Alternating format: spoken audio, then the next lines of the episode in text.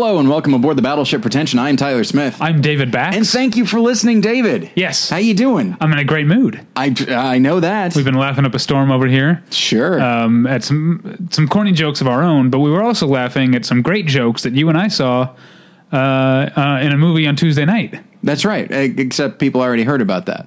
Uh, that's right, because we have already released the movie journal Indeed. that we have not. Now we're like we're like Bill and Ted. Like we have Yeah. to make sure to talk about. I was a teenage Wereskunk Yeah. in the movie journal, so that this makes sense. Yeah. like hiding our dad's keys. Uh, isn't that how they get out of the jail cell yeah, yeah. Bill and They Ted? hide it in like a behind like, like- a brick in a prison. It's like, yeah, when, like when we get out of here, we have to grab my dad's keys, go Yeah. back in time, and hide them in this cell. yeah. I, I love that movie. All right, so right, yeah, I was a teenage Wereskunk was great, but uh, you already heard all about our thoughts on that. Um, why don't we? Uh, why don't we introduce our guest? Yeah. All right. All right, uh, he's uh, been on the show. I don't know if he's the most frequent guest, but uh, in in maybe the past couple of years he might be. Uh, be- that's because he's a member of the team himself. He's the the third battleshipper. Uh, he is the our editor at large, Scott Nye. I borrowed a copy of Bill and Ted's Excellent Adventure 15 years ago. Never gave it back. Have yet to watch the movie. it's still on Well, my shelf prob- today. I mean, okay, 15 years ago. I was going to say you probably don't have a VCR anymore, but yeah, It was would still have been DVD. DVD 15 Yeah. years ago. I still have my copy of uh, Constantine that I got from the Blockbuster where I worked because they were just getting rid of copies. They weren't selling them. Uh, and so I was like, ah, I'll take one. David says it's pretty good. so that was, I'm going to say, about 13 years ago. Yep. And it has been on my shelf. I stand by it. I have that movie on Blu-ray because I bought it on Blu-ray Yeah. because I like that movie. Yeah, you really. and I like. I mean. I feel like I know. I know um, Scott will disagree with us here, but uh, I feel like Francis Lawrence has risen in the general uh, film going film goers estimation. Oh, sure. Well, certainly as far as. I think uh, in popularity. But I mean, as far as I- status. I, I, th- I think he is. Again, you notwithstanding, he is a more respected director. You think so? I think so. Since I Am Legend? I think a lot of people. I think because of the Hunger Games movie. right, but that's what I'm saying. Like, people were pretty high on I Am Legend. yeah, as was I. One prominent film critic said it was the best movie he's ever seen. Uh, who's about- that? That was Ben Lyons. Oh, okay. Oh. I I have certain things. Uh, listeners probably get sick of me saying certain things over and over again, but for sixty minutes, I Am Legend is a masterpiece. Right. and then it falls For a apart. while, For sure. is the best film I've ever seen. Maybe Ben Lyons had to leave early. but it's still it's still pretty damn good. So I guess what I'm saying is people respect I Am Legend. People like what Francis Lawrence did with the Hunger Games uh, sequels. Again, Scott notwithstanding. Um, I why liked it more. hasn't there been a reappraisal of Constantine? Do you know what I'm saying? Because? I think people don't think about it or care about it. Ever, yeah. it's too bad.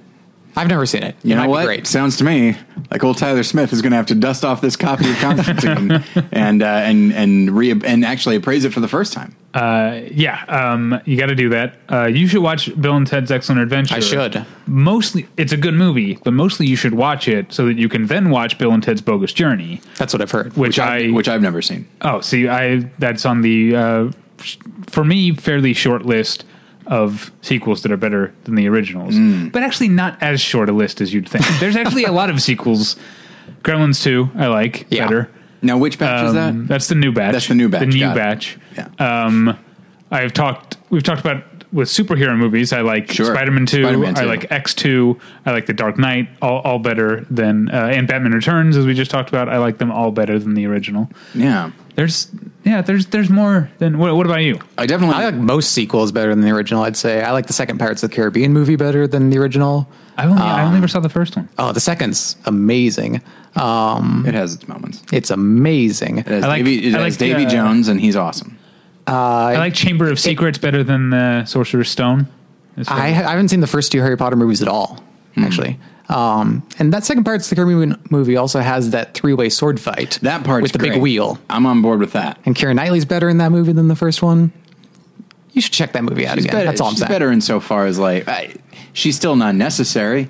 She and Orlando Bloom should not have been in it. Nah, no, I I think like. she. The, I, I just wish that like that. I think they they kept the. Well, they kept so many things from the first film. I feel like that was their first mistake. It's just like, Some of the callbacks, yeah.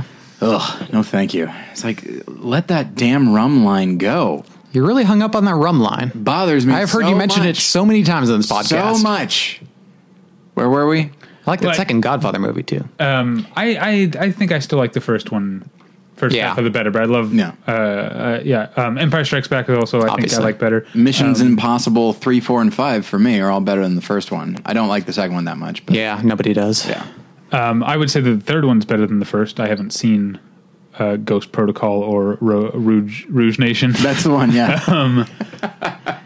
What were we going to say? Oh, Rum. Okay, I see. I haven't seen the second Pirates movie. Okay. But you do drink a lot of rum. But there's, he, the, I'm guessing that he rums that joke into the ground. Is that what happens? But seriously, does he continue to make reference to rum as if it's become a catchphrase? Is that what I'm saying? It's really that only I'm hearing? like once or twice that it comes up in the movie. Yeah. Because I have talked about this job before. My first job in Los Angeles, my first job in the entertainment industry. Okay. I was a PA on a thing that Disney did at the Kodak, then Kodak Theater. right.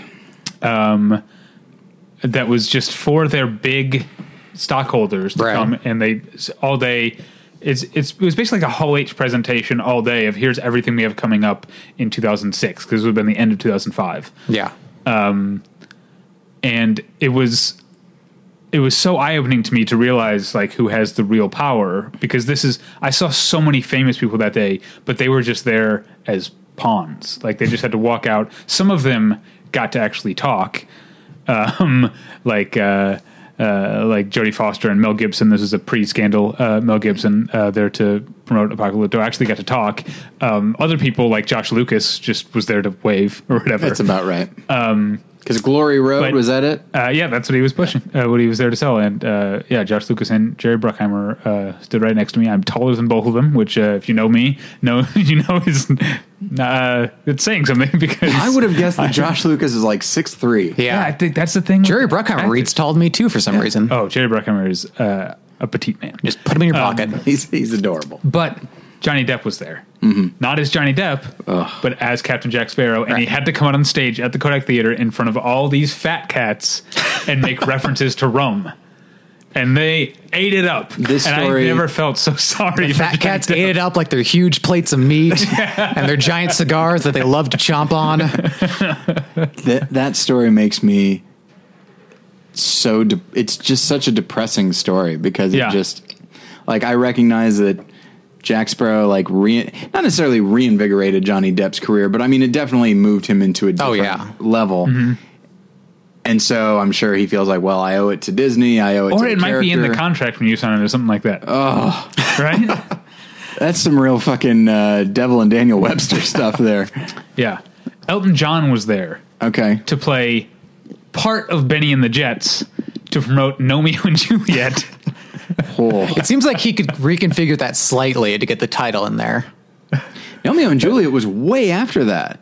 Uh, That's yeah, like uh, 2011. a- animated movies take a while. That's true. Okay, yeah, yeah. yeah. Yeah. It's Um, a weird thing to promote four four or five years out. I forgot that was even a Disney movie. Yeah. That's embarrassing. It's terrible. I'm sure. Yeah. I yeah. Uh, uh, that's that that story about poor Johnny Depp. Um, Poor Johnny Depp. let's uh let's speaking of shilling let's Yeah, pay some absolutely. bills yeah, here you can listen to me die a little bit. I'm joking, of course. Why would I die when I'm talking about Mubi? You know what? If I died, I'd die happy, uh, doing what I love, talking about Mubi. Our sponsor. what if someone that you weren't a fan of wanted to sponsor us not i'm not saying morally but i'm saying like a company that makes sauerkraut or something that you as a picky eater would never eat you'd be okay What- with that What copy would they like? What would I have to say? As long as I don't have to say like I love sauerkraut, me Tyler Smith. Like as long as I don't have to say that, which you is don't have to weird. lie. Yeah, as long as I don't have to lie, I'm fine. all right i guess i'd have to read that one then No, no question. yeah No question. but everyone at this table gets behind Mubi That's true. Hang on. Is that true? Hell yeah. All right. Glad to hear it.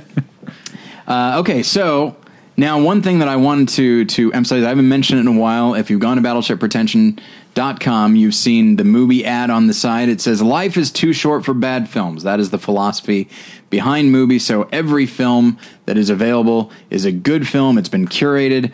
Uh, Mubi. a curated online cinema that brings its members a hand-picked selection of the best independent, international, and classic films.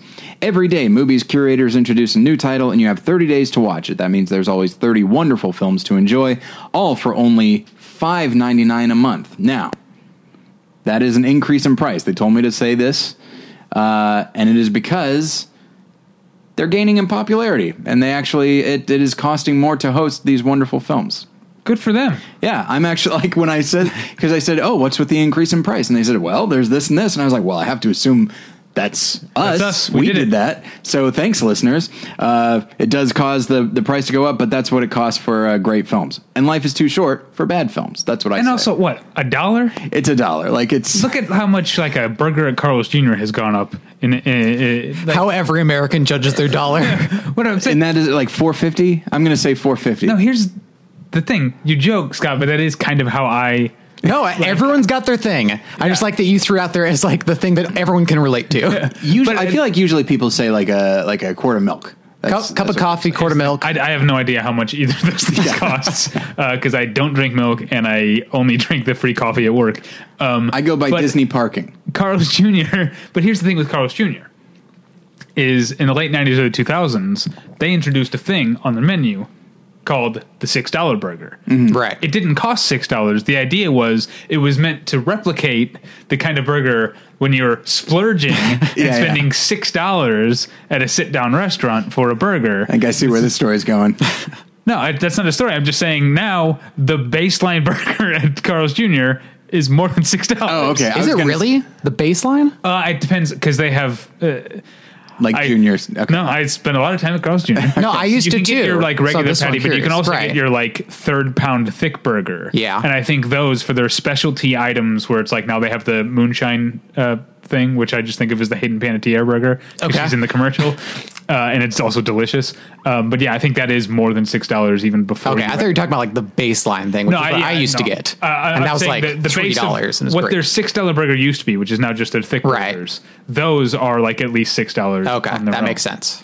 The thing is, when I said I see where it's going, I could see it being a situation where like the six dollar burger, and then in behind the scenes, there's just like, all right, so this is ab- absolutely going to be six dollars eventually. uh, we all know this, and we're just going to phase this in. We're we're thinking about like uh, let's say ten years ahead, Right, Um, And so now that is the base. No, I, I think I think those specialty burgers are more than six dollars. I tell you one thing I like about Carl's Jr. and I'm when I say one thing, I mean the only thing because I don't really like the hamburgers. I like everything. Those Carl's. chicken strips, on point. I love them. They're really good. Usually, fast food chicken strips aren't that good, but Carl's Jr. does it pretty well. Do you consider Popeyes fast food? Because those are the best chicken strips. Uh, I. It is, I mean, it is fast, fast food, food. but it's a chicken place. Like I, I feel like saying. that's that's a different situation. All right, uh, let's finish Yeah, the ad. Mubi. I'm sure you appreciated that. Um, so okay, uh, let's see, five ninety nine a month. That's right because it's it's popular. Uh, plus, when you use their mobile apps, you can download films to watch offline. Now, David and Scott. Scott, you don't have to listen. You're the guest. Uh, this month, Mubi is collaborating with one of the world's premier film festivals for short films, the International Short Film Festival Oberhausen which I enjoy saying, and I might be saying wrong. I don't see any umlauts or anything like that. Uh, to bring you four new films that are currently competing at festival in Germany, ranging from Finland to the Philippines. From a documentary about aristocratic hunting to apocalyptic Shakespeare, these short films represent the terrific range of subjects and style debuting at the festival. There is also a special offer for listeners of Battleship Pretension. You can try Mubi free for one month. Just go to Mubi.com, that's M-U-B-I dot com slash Battleship to redeem now. There's also a movie on Mubi that is relevant to our discussion today, and that's Dodsworth, and everyone Which should I, see that. which I started watching the other day, but Oh, man. could, could not finish in time for recording today. It is the best. It's great. Yeah. I'm a big, it's Walter Huston, right? Like, Yeah. I like William Walter Huston Wyler. quite a bit, yeah. But we can talk about that next week, David. Okay, um, what are we doing next week? We're going to do another movie, Jeremy, Oh, and then okay. I'll talk about I was like, aren't we doing the summer movie preview next week oh, shoot, yeah. Um, Re-release of Dodsworth. in 3D, IMAX 3D? you can see Walter Huston as you've never seen him before. While you're on the internet uh, getting your one month free of of Mubi, um, you might also want to pick up some earbuds. Might, might I mean you definitely want to pick up some earbuds at tweakedaudio.com because they're stylish, they sound great, and they look great, and they are professional quality earbuds. They come in a variety of styles and colors. They are available at a low, low price at tweakedaudio.com. But because we think you're cool, if you put the offer code pretension in at checkout, you get one third off that already already low low price and no shipping charges. That's tweakedaudio.com and use the offer code pretension. Achieving a gorgeous grin from home isn't a total mystery with Byte Clear aligners. Just don't be surprised if all of your sleuthing friends start asking, "What's your secret?" Begin by ordering your at-home impression kit today for only $14.95. Byte Clear aligners are doctor directed and delivered to your door. Treatment costs thousands less than braces. Plus, they offer flexible financing, accept eligible insurance, and you can pay with your HSA FSA. Get 80% off your impression kit when you use code WONDERY at Byte.com. That's B-Y-T-E dot com. Start your confidence journey today with Byte. Let's get into it, shall we? Indeed. Hang on though. Scott, what were you just looking at at my movie Well, shop? okay, so the typeface on Pinocchio and Pirates of the Caribbean is very similar. That is true. So at a glance, I thought it was two Pirates of the Caribbean movies. So Tyler just said he didn't care for those second Pirates of the Caribbean movies. Well, there's plenty of things I don't like that I own. that seems quite apparent. That's well, that's But true. alas, no, he listeners, he does only have the first Pirates of the Caribbean movie. Yes. In this regard, Tyler Smith, man of his word. that's right. I like. And I'm not being sarcastic. I like that we have a show where we literally can't leave anything behind the curtain. like, No, I'm- it'd be impossible. Like, You know what? Here's the thing. Yeah, If if, you was- hadn't commented on, I would have commented on Scott Sure. getting up and looking at the. Uh, Well, but the fact he was looking at our movie wall, at my movie Your- wall, your movie wall. you do not own a single shred of that movie wall. that's true. Um, though I think you've probably contributed to it uh, from time to time. Um, and there are a few things that aren't on the movie wall right now because they're gathering dust next to my that's television. true. Meant to talk to you about that. Um, I will watch E.T. and some Hitchcock movies. Yes. those are the two I have. Right? those are the ones. yeah. Two is interesting because one is an entire Hitchcock set, Yeah, and the other true. day I was like, oh, I could really go for some Psycho shit. Yeah. Some Psycho shit is what I meant. Like I want to like go crazy. Have I? I've had that a long time. You've had it a while. because I think I borrowed it to watch the birds around Halloween. Is that right? It hasn't been that long. It hasn't been that long. No. Okay. No. All right. And normally that normally it doesn't it doesn't bother me. In fact, I wasn't even necessarily going to watch Psycho. I was going to try to use it for the little presentation that I uh, did at the International Christian Film Festival, um, and then I had to go with a different film. Well, what'd you, you- go with? Don't just leave us hanging. If you Well- told me, I would have brought it over Toot Sweet. No, it's fine. Um, Okay. it- well, I went with Um, actually something that worked better, where my my uh, little seminar actually was more of just a, a basic film aesthetics seminar, and so when it came time to talk about editing, I was going to use uh, one of the sequences from Psycho, specifically when uh, Martin Balsam eats it, um, and so. Uh, oh, spoilers! so, um, but instead, what I did is I I did a comparative thing. I showed a scene from God's Not Dead, which of course everybody in that room had seen, and then I compared it with a, a very similar type of scene, which is the instructor first walks in, and I uh, used Whiplash. It is maybe the only minute and a half in Whiplash that can be shown at a Christian film festival, but uh, and I compared like the editing choices, uh, or rather the lack of choices in the Christian film, and the the distinct uh, choices made in Whiplash, and uh, a lot of people uh, very complimentary of that uh, Oh, of good. that comparison. Oh, good. But now they're going to see Whiplash and just be pissed off that you. I gave them a heads up. Okay, I good, let good, everyone good. know. As far as those movies that I have, because you mentioned it's multiple movies. Yes. So what's the scale? Like, how long can I use uh, as a counter argument the fact that you had my copy of In the Mood for Love for nearly two years? You can use that for Because it's got to be. I'm going to say by it this- another year and a half. the, the fact that I have more movies than you have means Oh, it probably means I that's can use it less. You've got one more month, Okay, I'll, I'll watch those real quick. and then I had uh, Scott's Late Spring for a long time, right? Uh, yeah, well, I had your The Sting for And I believe- a, a solid year. It's back on the shelf. I just And you gave me. Deadwood back. Yeah, I That's did. fun. Did you watch this thing? I did not watch The Sting. You son of a bitch! You got to watch these movies. I I'm gonna have to know, lend you're this to telling you me. again. Whose That'd be copy? great. Okay. Whose copy of Bill and Ted do you have? That's my uh, friend Ken Caldwell's from high school. Yeah, I, I'm gonna. You just give me his email address. Yeah. Um, all right. That's enough fucking around. Yeah. Let's, get Let's into it, shall we? As I said before, do before, some new fucking around. uh, yeah, time to move on to the fucking around that we're here to do. I'm just gonna shut down for a while and let you guys talk. Yeah, unfortunately, No, you've seen some of these. Oh, okay. Uh, Good. yeah, well, if we're just talking about stuff we've seen, there's going to be plenty. Um, I was going to limit it to what we're talking about the Turner Classic, uh, the TCM Classic Film Festival. There you go. Uh, what's the Turner Classic Movies Classic Film Festival? But I think on like their copy and everything, yeah, they just do it's TCM, Classic Film yeah, Festival. on the copy, including the nifty little tote bag they gave me. Yeah. Um, it really is. I mean, it, One of the best parts of going to that festival every year is a new tote bag every year. yeah, yeah. Uh, it was that was very nice. Uh, you checked to see if I'm using. I did. It? I'm not because my um, uh, Hudson Bay tote bag is much larger and can fit more uh, stuff. They haven't gotten smaller, the TCM tote bags. The first one I got, oh, it's it's enormous. you could travel in that thing. So uh, this is my first time attending TCM Classic Film Festival. It will not be my last because it was uh, revelatory to me. Like it, uh, it was.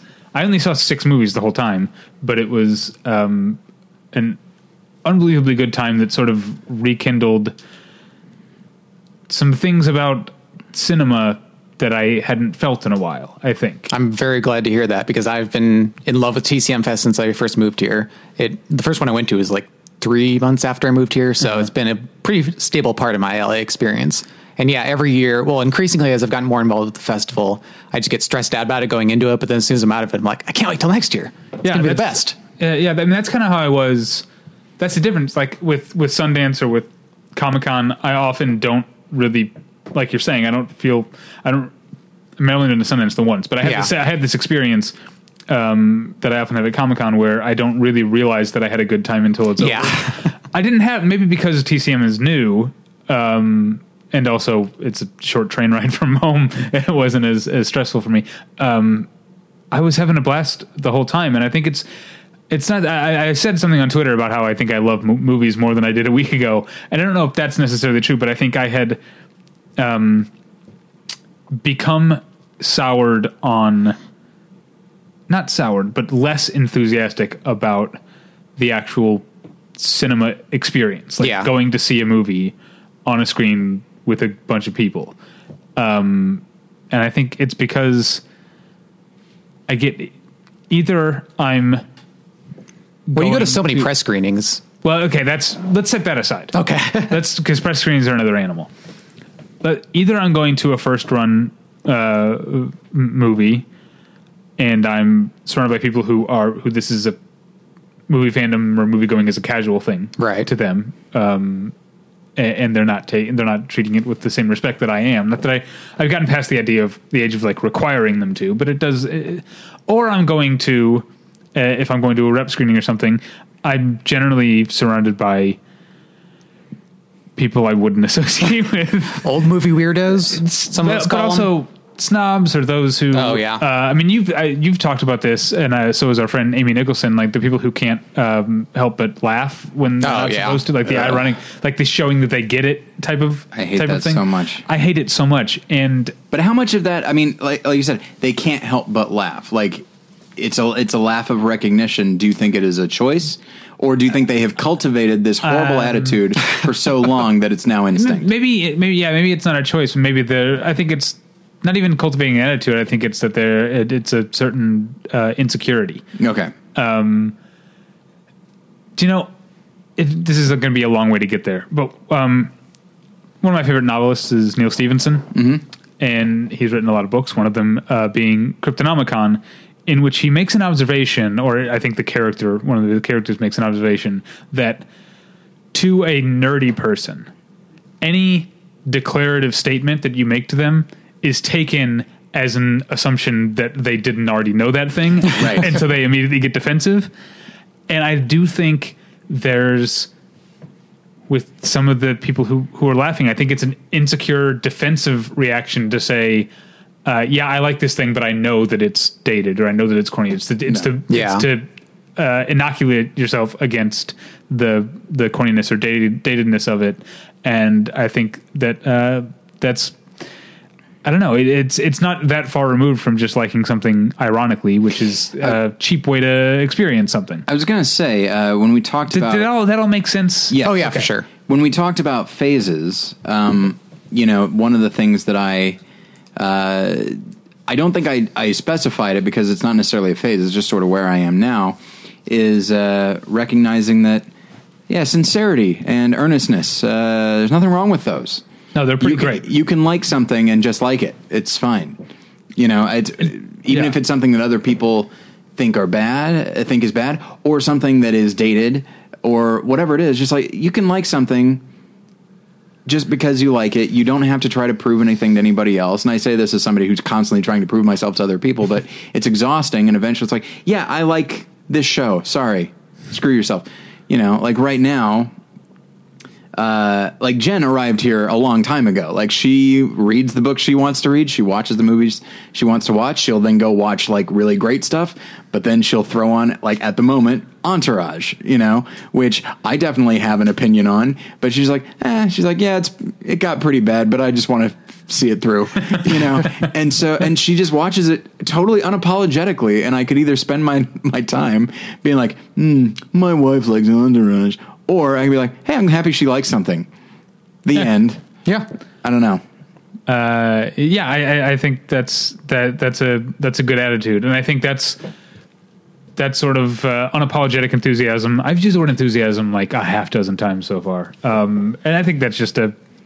Uh, indication of how I felt about this film festival. That kind of uh, uh, Excited. un- unapologetic enthusiasm is so on display among the the people who attend these this festival. Like, I'm not necessarily saying that these are people that I would all that I'd be friends with all of them outside of the festival. I don't like most people, um, but these are these are. Uh, I found this to be, uh, in large part, an ideal group of people to watch old movies with. Well, people travel from all around the country and out And the world. The world, in fact. Yeah. Um, Yeah. And a lot of them come from places that don't show old movies on movie screens anymore. Yeah. You know, they probably watch TCM on a fairly regular basis, but as far as like going out to see these old movies, this is it for them.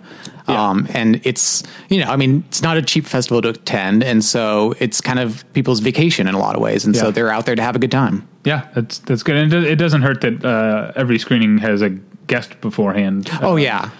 sometimes people from the movie, which we'll get to. Um, sometimes, in at least two occasions of my uh, uh, my experience, Leonard Maltin, who's always a delight. Yeah, they used to have uh, comedians a lot more too, and like if you have Greg Proops introducing a movie, you're just in a good mood. Which he did. He introduced uh, Forbidden Planet this year. That's I wasn't right, yeah. Yeah, I wasn't did. there either. Uh, he and Robbie the Robot introduced Yeah. uh, Oh. Forbidden Planet. That's awesome. I will say this one thing, one not even a gripe, but just uh, one thing I'll point out about the the the people at this festival. And this is maybe this is just on me. I don't understand clapping for someone who isn't there to hear it. I don't It's just get part of the enthusiasm. I don't, know. get it. Um, because I get okay. Saw the long goodbye. We'll talk about Yeah. it later. Elliott Gould was the guest beforehand. Ben Mankiewicz interviewed Elliott Gould. He was a delight. Elliott Gould is so funny. He, uh, I'll get more into it later. Um, so when the credits for the long goodbye roll, or the opening titles at least, um, start, when Elliott Gould's name comes up, Right. you clap. There's a reasonable assumption that he's still within earshot. you know who's probably almost certainly not in the theater is Robert Altman.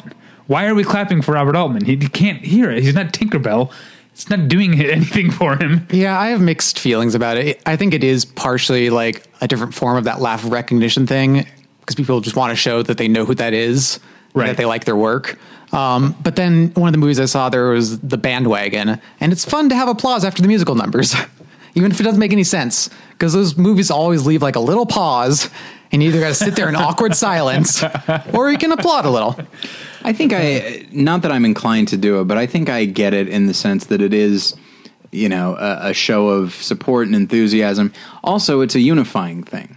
You know, uh, if everybody in the theater is applauding, it's like we as a group are appreciating this thing. We're all we're, we're all already in the dark, facing the same direction, enjoying the same thing. Like I, know. I feel like we don't need any more glue.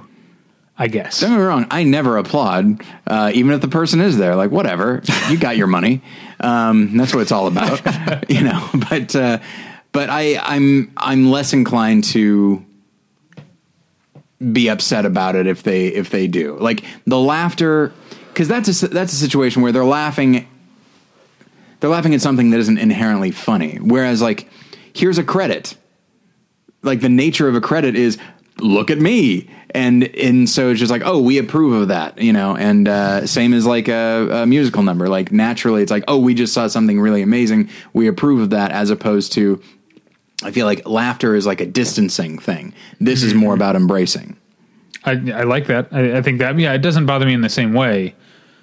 Um, it doesn't get under my skin the way that that uh, that laughter um, at stuff that isn't supposed to be funny uh, does. But um, it does. It just puzzles me. I guess. Yeah. I don't. I, I don't have that reaction. Neither do I, frankly, but Yeah. it Well, doesn't bother me. We're three like crabby old men, you know. We kind of hate That's true. everything. I just That's turned true. 30. I feel very old. You just turned thirty. Wait, when was your birthday? Last week, I invited you to my party. Yeah. You didn't come. Was I? I- I, I think I might have been out. Of I don't know where you go. I was there. What day was it? It was The a Tues- 26th. It was a Tuesday. Oh yeah, I was out of Okay. town. So That's I all made, right. I made it my business to be out of town because I'm not going to that fucking party. Uh, yeah. We had a great time. Yeah, it was a actually. blast. Yeah. Turns out uh, David's wife, Natalie, great bowler. Yep. David, bowling? no, not so much. I no, here's the thing. If we'd gone another, I'm just giving you a hard time because you're getting so upset about every role of yours. I remember it's this is a true story. Um, the night, not the night that I met my wife, but uh, so I, I was single. I had met Natalie at uh, uh, a party and met her through uh, a friend, my friend Sean, that I used to previously on with, and uh, it was Sean's birthday, and he was going to go bowling Yeah. at Shadow Lanes. Um, and I didn't want to go because I was really tired. I was working like three jobs at that point in my life. Um, but I went, oh, I bet that girl Natalie is going to be there. Oh, watch out! so I went specifically for that reason, and I also decided to sit out, not bowl. Specifically for the reason right. that I was like, I need to make a good impression, and I know myself. and if I if one of these things goes into the gutter, and I Ah. curse to the sky and kick the ball return thing, uh, probably not going to get them digits. So uh, I just hung out. so you weren't worried that she's like, I can't date someone that's a bad bowler. It's No, no. more, I can't date a psychopath. Yeah, I can't. Yes, exactly. Okay. Yeah, I had to keep that part of myself hidden until it was too late. Until until you know she was chained to you for eternity. Yeah, uh, but I did get them digits that night, so that uh, I worked Plan out. worked. It was the right right choice. All right, let's talk about movies. All right. I do like the idea that you just say like it's like, hey, could I get your phone number? She's like, absolutely. You're you're so calm. I, I I always make it my policy to give my phone number to calm people. Just really zen, relaxed. That's probably people. a good policy, actually. It's not a bad policy. All right. okay, so what'd you guys see? Let's, Yeah, let's, get go. Let's it. go day by day. Let's- Um, uh, we, so we can start with Thursday when I didn't see anything. Yeah, you got shut out of the first movie I saw, actually. Uh, yeah, the first movie was, that I was uh, I rushed from work to try and see One Potato, Two Potato, and I was the very f- I was the first person in line to be told you're not getting in. That's never happened to me before, but I always dread it happening because that seems like the worst. Yeah, it was like letting people in and Yeah. like stopping at me Right. and saying from here on out you guys aren't getting in. How did you How did you react to that? Is this like a bad bowling situation? Uh, Because I feel like No, can I, think because it was a thing like they let a bunch of people in and then they do like kind of like what happens at uh, in panels like large rooms at Comic Con. They do a seat count. They let some more people in. They do a seat count. So I think it was already like a few minutes into the supposed start time of the movie, which is when they're having the uh, the guest or whatever. Yeah. Mm. and I think I'd already prepared myself for the idea Okay. that I'm not getting in. Um, but it was just kind of fun. It actually, I guess by that point, it was actually kind of funny to me Okay. that I was the the first person not allowed in. Yeah. and somebody has to be. You Yeah, know, why not? you? ultimately. Right. Um, yeah, as it was, I got there pretty early and was in the second row off to the side, so not surprised that it was tough. Um, but yeah, it was. Uh, I was pretty surprised by it. It was a race. Again, this is one potato. Two. Yeah, One Potato, Two Potato is a race themed film from 1964. It's about an interracial romance. And a lot of films that tackle race in that period can get a little insisting on their theme, which is totally understandable. I mean, this is like before the Civil Rights Act, even. It was a very urgent issue. But dramatically speaking, it tends to kind of flatten things. But this one really engaged with it full on. It, uh, it's kind of structured around a custody battle in which uh, the single mother is fighting to keep uh, her daughter after getting married to a black man and after her ex husband comes back into her life after years of being away, and his claim to having her daughter is basically uh, I'm, I'm white and not associated with black people, and he's a much more dyma- dyma- eh, dynamic character than you would expect, given that you know he, he's definitely like an out and out racist. But he has a scene with a priest where he's trying to find some moral backing for his racism, essentially, and because he knows deep down that he's wrong, but ultimately he's not stopping himself from acting on it.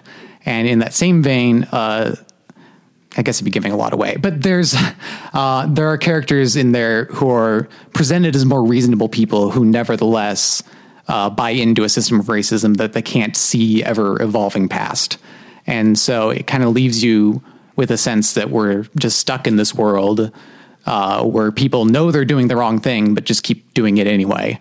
Um, and so it's a pretty dynamic, interesting movie, and uh, the acting's really good. Barbara Barrie plays the the main character. She actually won Best Actress prize at uh, Cannes that year. Um, and yeah, so I was I was really impressed with it. It was directed by Larry Peerce, who was there to introduce it and kind of talked about the difficulty in getting it released. And ultimately, he was going on. This was a really different time.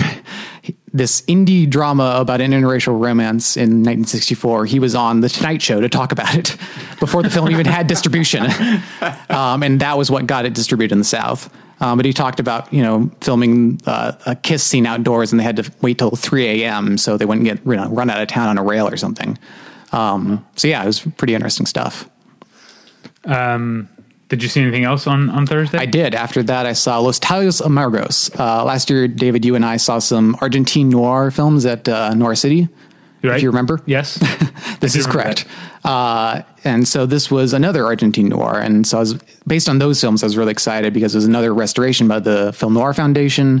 Eddie Muller was there to introduce it, um, and it was another corker of a movie. Um, I think in the phases episode, uh, you talked a little bit about getting sucked into kind of the aesthetics of noir and just kind of the trappings of it. And I feel like noir audiences can be kind of stuck in that without getting too interested in the larger themes or the acting style or any of that. They just like their dames and their hardboiled detectives or whatever.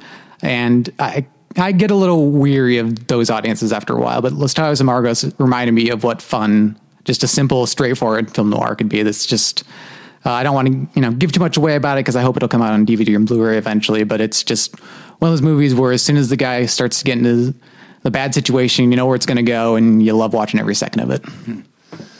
Uh, yeah, I'm. I I could have gone to that, and I didn't. You shoulda. I had to get up early the next morning. So did I, man. I was Yeah. up at 7 a.m. Yeah, every day for this festival. Yeah, I I, I, I wish I had. Um, but uh, moving on to Friday. Yeah. Uh, Friday, I started with what did I start with? Oh, Never Fear, uh, which is an Ida Lupino movie. She directed most famously The Hitchhiker. Um, I'd also seen of hers The Bigamist. Uh, neither film I'm particularly fond of, and I always felt bad about it because she's held it up as this like example of a great female auteur in a time where there's very few women working as directors. Um, but I was really pleased that Never Fear was an I thought a really amazing movie. It's a melodrama about a young dancer who gets struck with polio, as happened to Ida Lupino, actually. Um, I don't know that she was a dancer specifically, but she got polio at a young age. And so she really brings a lot of spe- specificity to the experience. She also co wrote the screenplay with her husband, and it is largely set in uh, polio hospital, a real actual polio hospital with real patients. Um, so it has a degree of realism that isn't kind of never overtakes the movie. She still keeps it a very stylized melodrama. The main woman, Sally Forrest, is really amazing. She does a lot with her body, not only in the dance scenes, but not only in the like physical part of playing someone who's disabled, but just in expressing the agony of uh, being disabled, and especially when you're in a profession and a vocation that's so physical and not knowing how to kind of situate herself in the world anymore. Um, so yeah, I don't think that's on DVD, unfortunately, but it's a really special movie. Was this? I know that your, um, I guess, uh, o- overall purview at the festival was to see things on 35 Yeah, millimeter. which is increasingly hard there, unfortunately. Yeah, I was. I was actually surprised. Like, there's. I mean, it's. Are, are there only two houses that? uh That's what they say now. It used to last year was three or four, and it's just been winnowing every year essentially. So was this on on 35? Yeah, all the films I've saw so far are on 35. Yeah, um, and that's that's actually that what I should have mentioned, I, mentioned in my write up uh, about getting shut out of one potato, two potato, is that so the two places that are showing 35 are the Egyptian, which is enormous. Yeah. And then Theater 4, which is a, about the smallest one there. Yeah. And I think that the rarity of, uh, of, of things being shown on 35 at the festival makes Theater 4 an unexpected hot ticket. I think that's kind of how I got. Yeah, Theater 4 is it. kind of infamous within the TCM festival crowd. Yeah. Uh, for these kind of shutouts. There was one movie, Double Harness, that even people, because we get the little cue cards, as you know, um, when you, line up, and even people who got like a number 30 weren't getting in because so many people from the line ahead of us, the like high level pass holders and special guests were Oh, going in ahead of them. Uh, Here's what I like about those cue cards, though, is that if you line up early enough, as I did for a couple of things, Yeah. they'll hand you the cue card and they'll say, "Okay, come back to this spot 30 minutes before." That's, yeah, that's why it's there. and that's so awesome because I could. Uh, well, we'll talk about Sunday, but I, I got there like pretty much just in time to get in line. But then I had half an hour, and I was Yeah. like, okay, I can get some coffee. I can like, it was great. Uh, yeah, no, it's a good system. Um, but then the frustration is if you get a good number, you're like, I'm in this for sure. And then if you get shut out, Right, it's kind of yeah. all the more uh, vexing. But yeah. Theater 4 is my kind of jam because it's all movies that you can't see anywhere else for the most part. It's all on film. And it's a lot of competition, so there's a lot of enthusiasm too once you get in. All right, I, I guess I'll, I'll uh, mention the first thing that I saw on Friday, um, which I I don't know how to approach because it may be the greatest movie going experience I've ever had in my life. um, I saw uh, uh, Carl Theodor Dreyer's The Passion of Joan of Arc Oh yes. at the Egyptian with a live orchestra and choir. Yeah. and it was that so it's this this uh this bit of music was written i think in the mid 90s um specifically for uh passion of joan, joan of arc. The composer was there um and so it's a it's a piece on its own called voices voices of light i think is what it, what it's called. Yeah. and so it has uh it has an overture before the movie even starts. Um and uh or actually they started the movie and then were you there No. Okay, so they did show like some of the opening like titles, and then I I think they stopped the movie because the overture is longer than that section. If that makes sense, or at least in this performance it was. Um, and I was already like tearing up during that overture before the movie proper uh, had even had even started. Um, it's uh, it's a movie that I can't believe I'd never seen before because it is. I feel like I can't help but be hyperbolic. it has to be one of the greatest movies. I know that uh, A lot of people consider it to be. it is. it's unbelievable. It's sort of. I, I kind of had this. The when uh, in the movie journal like a year ago when I watched uh, another Dreyer film, Vampyr, um, and being so astounded at what he was doing with his camera and with his framing and with movement and stuff at the time that he was doing it. It almost feels like uh, like Carl Theodor Dreyer was actually a time traveler from like the later half of the 20th century who went back in time and was like, I'm going to blow people's minds with techniques they hadn't haven't seen before. Um, but uh, I found this so so much of silent films. Now this is late in the silent era, I guess. This is 1928 Yeah. but so much of what we think of silent films is a little more uh, a little more stodgy. I know by this point they were getting with things like The Last Laugh, you were getting Yeah. a lot more movement. Um, but uh, this is different in that it is mostly still, except for there are some big camera movements. But it's the movie takes takes place almost entirely in close up and medium shot yeah. there are almost no things that you could actually consider like establishing shots in the movie at all and it makes it uh it sort of makes it feel like pure cinema because it's not rooted to the to the ground to, the location to the like the the spatial geography. Uh it's just shots up against one once another up against one another um and creating something out of those juxtapositions. It's like you know the uh I always forget the name of the experiment of the actor looking off screen and then you see a, a baby. Do you know what I'm talking about? That, Yeah, like, I can never thing? remember it Is it either. Kuleshov? I, feel I always want to starts with a say K. that, yeah. But Yeah. That might not be correct. it was sort of that at its highest level. Uh, this movie is it, uh, and and the fact that you're seeing it buoyed by and lifted up by all these voices and these live instruments um, and then it has imagery that is uh, incredibly uh, powerful on its own in, in its framing, but also I think for me um, as a Catholic or someone who's raised Catholic, the way that it uh, visually equates suffering and death and fire and skulls and blood and torture instruments as something that are that's on the threshold of of uh, uh, ascension that like you have to go through that there's that you have to go through these awful things to get to the higher higher level. I think it's a very Catholic idea, um, and it really really resonated with me. It it, it was uh, an incredibly incredibly moving uh, experience uh, that I don't I can't imagine where else this will be replicated. Well, they do have that track on the Criterion DVD at the very least. Oh, You of can't- that- of yeah, that the same Voices piece. of Light thing, Yes. yeah, Yeah. Uh, which is how I first saw it. It's interesting though because Dreyer wanted the film to be shown completely silently. Um, so all this great music has since been created for it, but I, I never know quite how to feel about it. Yeah. Yeah, I don't know about. I could watch a com- like a completely silent movie just fine at home alone. Yeah. Oh yeah, in a theater it'd be like unbearable. yeah, When you, when you hear when you hear stuff well, I, like want, that, I mean, just it reminded me of seeing The Assassin in a theater where it's so quiet that it becomes uncomfortable to like cross or uncross your legs Yeah. or whatever.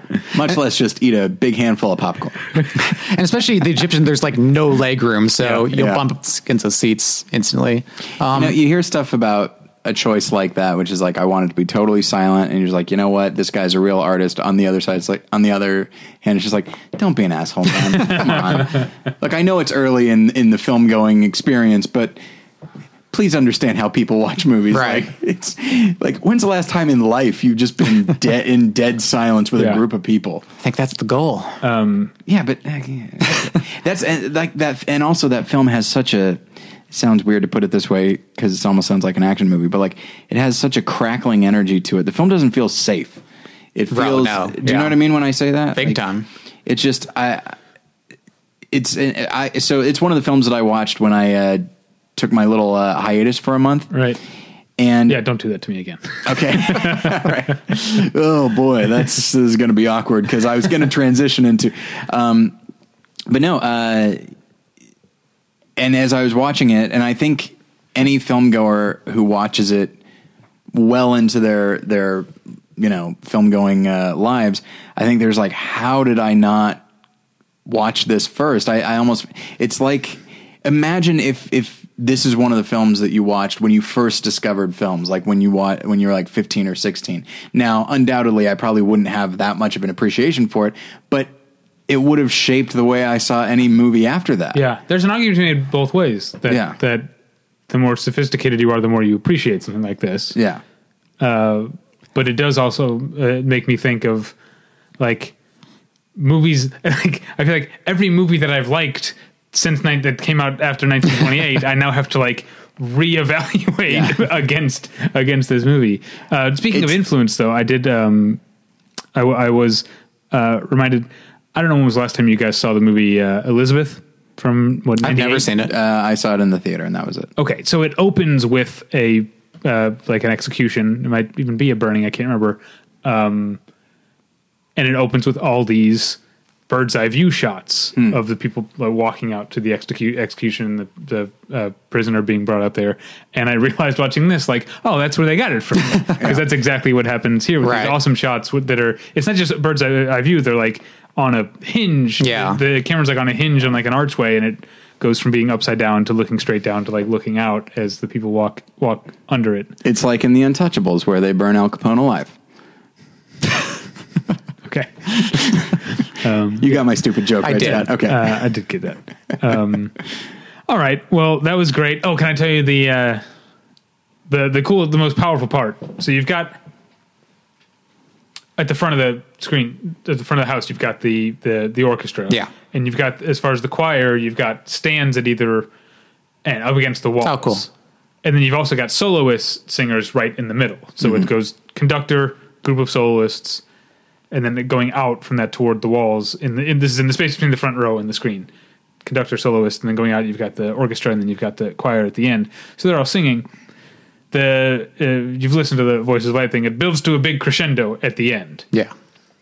at the very end, certain house lights come up. The first like five rows stand up, turn around, and start singing, and it turns out they were Whoa. part of it the entire like they turn and look right at the Yeah. audience with the light on and sing the last like few notes um, and it's also hey what a sweet gig you can sit there and watch a movie and your whole thing is like just make sure you stand up turn around and do these three notes at the very end um, I mean, it's the first five rows of the Egyptian. You're not seeing much. yeah yeah yeah that's true um, that was uh, uh, unexpected and uh, Yeah, quite that's very cool. yeah Were they normally dressed? yes they were dressed normally. Okay, because yeah if it's a bunch of people in robes, I was like something's something's going on It's here. It's like a really classy improv everywhere. All right um, what else did you see Scott On Friday, uh, I followed up Never Fear with another melodrama, which is growing to be one of our very favorite genres around. But um, I finally saw Sydney Pollack's The Way We Were. Have you guys seen this movie? I've never seen it. no. I feel like it's gotten to be like a punchline or something, but I thought it was incredible. Um, really, I think underrated, despite the fact that it was like a huge financial success at the time and uh, multiple Oscar nominee, winner in the case of the title song and score by Marvin Hamlisch. Uh, but just an incredible movie, top to bottom. Do you guys even know what it's about? Because I had no idea going into it. no I don't No, know I don't. Yeah, it's about uh, this couple who meets in the 1930s. She, Barbra Streisand, is kind of a campus activist uh, for kind of communist causes, as was very popular during the 1930s. Um, and he, Robert Redford, is just kind of a jock and all American type guy. Um, and they drift apart after college and during the war, and then end up bumping into each other again and falling in love.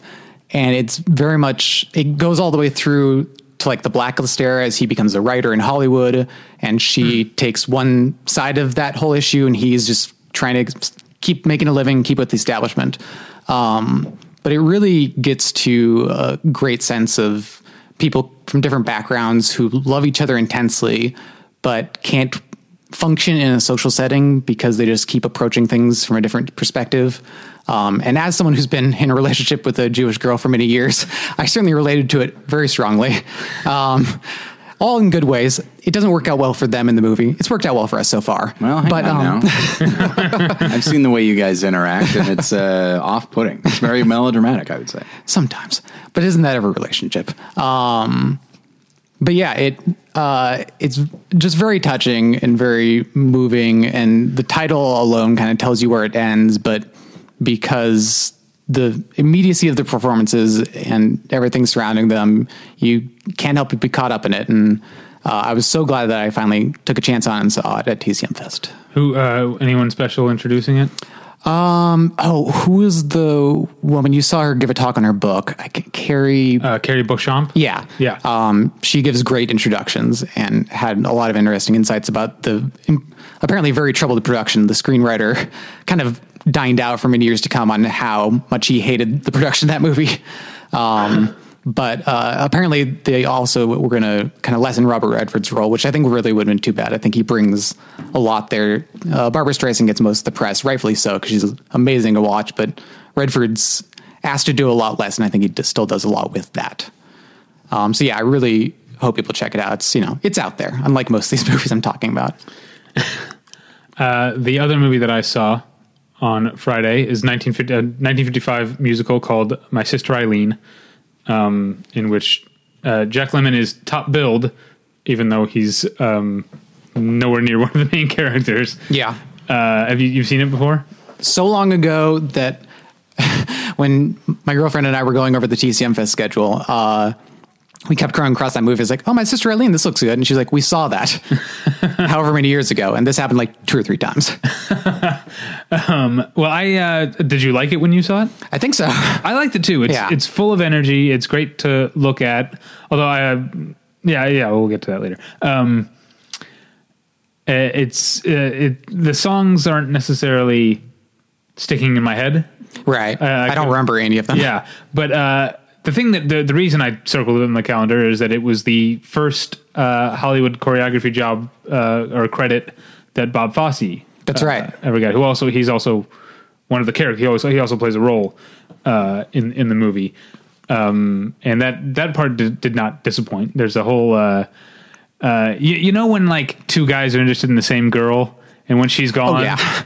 when she's she's like left the room, the way that they show their masculinity to see who's gonna earn the right Okay. to ask the girl out is they have a big dance off. Obviously. you know how that happens. Um, that's a very Bob Fosse section because it is a long dance section. There's no there's music. Right. There's no that's not a song at that Yeah. point. It's just uh, Bob Fosse and uh, another uh, character um, uh, played by Tommy Rall. Um, just dance in an alley for for a while, Right on. Uh, showing off, and I like I like that stuff. Um, the- well, and he's such a masculine choreographer too that that's kind of so that's like the ultimate Bob Fosse zone. right, right. Um, and uh, uh, I liked uh, I liked the the the comedy in the movie. I liked the the rest of the cast. Like I mentioned, is Jack Jack, uh, Jack Lemmon. Um, Betty Garrett is the lead, I guess. Uh, Janet Leigh plays the titular Eileen. Um, Dick York is in it, and he's uh, he's fantastic. And here's where we get to the thing that puzzled me the most about the movie Okay. which is its sexual sex and gender politics, which are really like. Bearing in mind this in 1955, he said. But yeah, yes, but it's not not just. It would be one thing to say, "Oh, it's 1955. Right. They're all terrible." They're weirdly confusing because, um, uh, Betty Garrett's character Ruth uh, and Janet Leigh's character Eileen move to Greenwich Village to become. Uh, she, uh, Ruth wants to be a, a, a writer, and uh, Eileen wants to be an actress, and so they're living in a very a bohemian part of town, right. and the movie seems very open uh, and accepting of that. Dick, Dick York's character lives with his fiance; they are unmarried and live together, um, and that's obviously no big deal at all now. Um, But unusual. at the- uh, but unusual at the time, and they but they're, they there's no judgment. They actually have some fun with it. yeah. So on the one hand, it seems like they're okay, like the movie is okay with um, exploring some uh, new youth centered morality, sexual mores.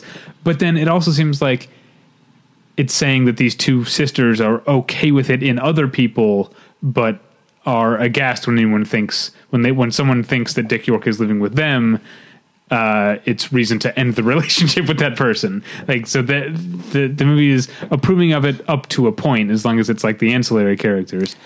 I mean, Uh, it's a little extreme, but I think that's a that's not an uncommon impulse to be accepting of things other people do, but not want to be associated with that personally. Yeah, I- but I mean, you- you're talking about the characters, and I guess I'm talking about where the I'm trying to figure out where the movie. Okay, I don't remember it specifically enough to say. And then the other thing that really like, for one thing, I, uh, in the plus column, to use something that uh, Tyler alright. says a lot, um, and that Christopher Walken says in Batman Returns, That's as right, we uh, learned during our uh, marathon. Um, in the plus column, the movie definitely seems aware of how common sexual harassment is for women, especially a young actress trying to get jobs. Yeah. You know, it's aware that these things happen and that uh, favors are expected, um, and it doesn't condone them. But then it also seems to be way too forgiving of them. like Jack Lemmon's character has a scene with uh, Betty Garrett's character that if this scene word for word were in a movie today, it would be the most tense and disturbing scene in the movie, where he's essentially like trying to date rape her. That's Right. that's like it's played for comedy here, Well, he's not succeeding. So that's, Right. that's what makes it funny. uh, but then we get to like she runs out and we realize like okay he was being a cad that was wrong. But then he like shows up. Says he's sorry, and then they're like, "Great, I guess we're in love now." it's like, wait, that just, uh, so I, I, I'm I understand that, that certain grains of salt have to be taken, uh, But I'm not I'm not judging the movie at all for it, but it is the it seems like a special case because it seems No, I wouldn't- so on the f- on the fence of different ways of thinking about these things. Yeah, I was going to say I wouldn't entirely let off the hook either because Imitation of Life has a very similar sort of near date rape scene, um, and it's flatly condemning it and very much against it, Mm-hmm. which was just four years later. So it's not like social mores had greatly changed between Right. 55 and 59. Um, So I, I think it's it's too easy to let films from a certain era off the hook for certain uh, morals, but if the more you look at movies from the era, those eras, there's always examples standing out that are more progressive and more modern, or however you want to think about it. See, what I hear is that it sounds like old Eisenhower had some different priorities in his second term, and it was just like we got to we got to really address this uh, in film because I'm tired of this being you know ca- uh, treated so casually. That is how the office of the president works. It's, it's why Give me I- Hollywood. That's why I like Ike. I didn't mention that the um, the person who was interviewed at the beginning, I guess, of uh, my sister Eileen was Chris Lemmon, Jack Lemmon's son. Oh, cool. I have a love hate relationship with those child actor of actor things. Uh, how is this one? He was very entertaining Okay. because he is an actor himself, which a lot of children of actors are. Right. But he has an actor spirit in that he would tell stories about his dad, either stories that he knew or just stories his dad had related to him, and he would be acting them out with doing a lot of different impressions. Oh, that's He did- cool. He did a George Cukor impression that was funny, but maybe maybe a little homophobic. I'm not entirely like, or maybe George Cukor was just really was that mincing, just like never stopping moving his arms as he talked, type of thing. Um, uh, and then, of course, he did a uh, an extended story. Apparently, he has a also has a one man show about his life um, as Jack Lemmon's son, and so he found a natural way into a story that is apparently one of the stories he does on stage. So he just at one point stood up and just did Jack Lemmon Oh. for like a full like five to seven minute story. Yeah. uh, that was really funny. Um, it was this it was very entertaining. I've seen uh, interview footage. I don't remember his name, but with uh, Bela Lugosi's son, who's like a lawyer. Yeah. and he looks Exactly just like like, him. Bela Yeah. Lugosi. It's insane. I saw him introduce a TCM Fest thing a couple years ago. Yeah. And like, and he doesn't he doesn't have the accent, Right. And he's just like a just a, nor- Yeah. a pretty regular guy. His which last name is still Lugosi. I think s- ah, I can't remember. I now. don't remember. He might have, might have his changed. mother's name. Yeah. I don't. I don't remember. But Because it'd be but- funny if he was just like Ned Lugosi. Carl Lugosi. and just. But I also like that he would work in Dracula lines and every day. He's like, no, I never drink wine. Uh, what else did you see on Friday? Uh, I'll blow through these because there's quite a few. Um, I Wow. went for the introduction of the conversation because I've always wanted to see Francis Ford Coppola speak. He's one of my very favorite filmmakers. So I was excited to see him and got in the second row of the huge Chinese theater Oh. um, to hear him tell the same stories about the 70s that I've heard a billion times.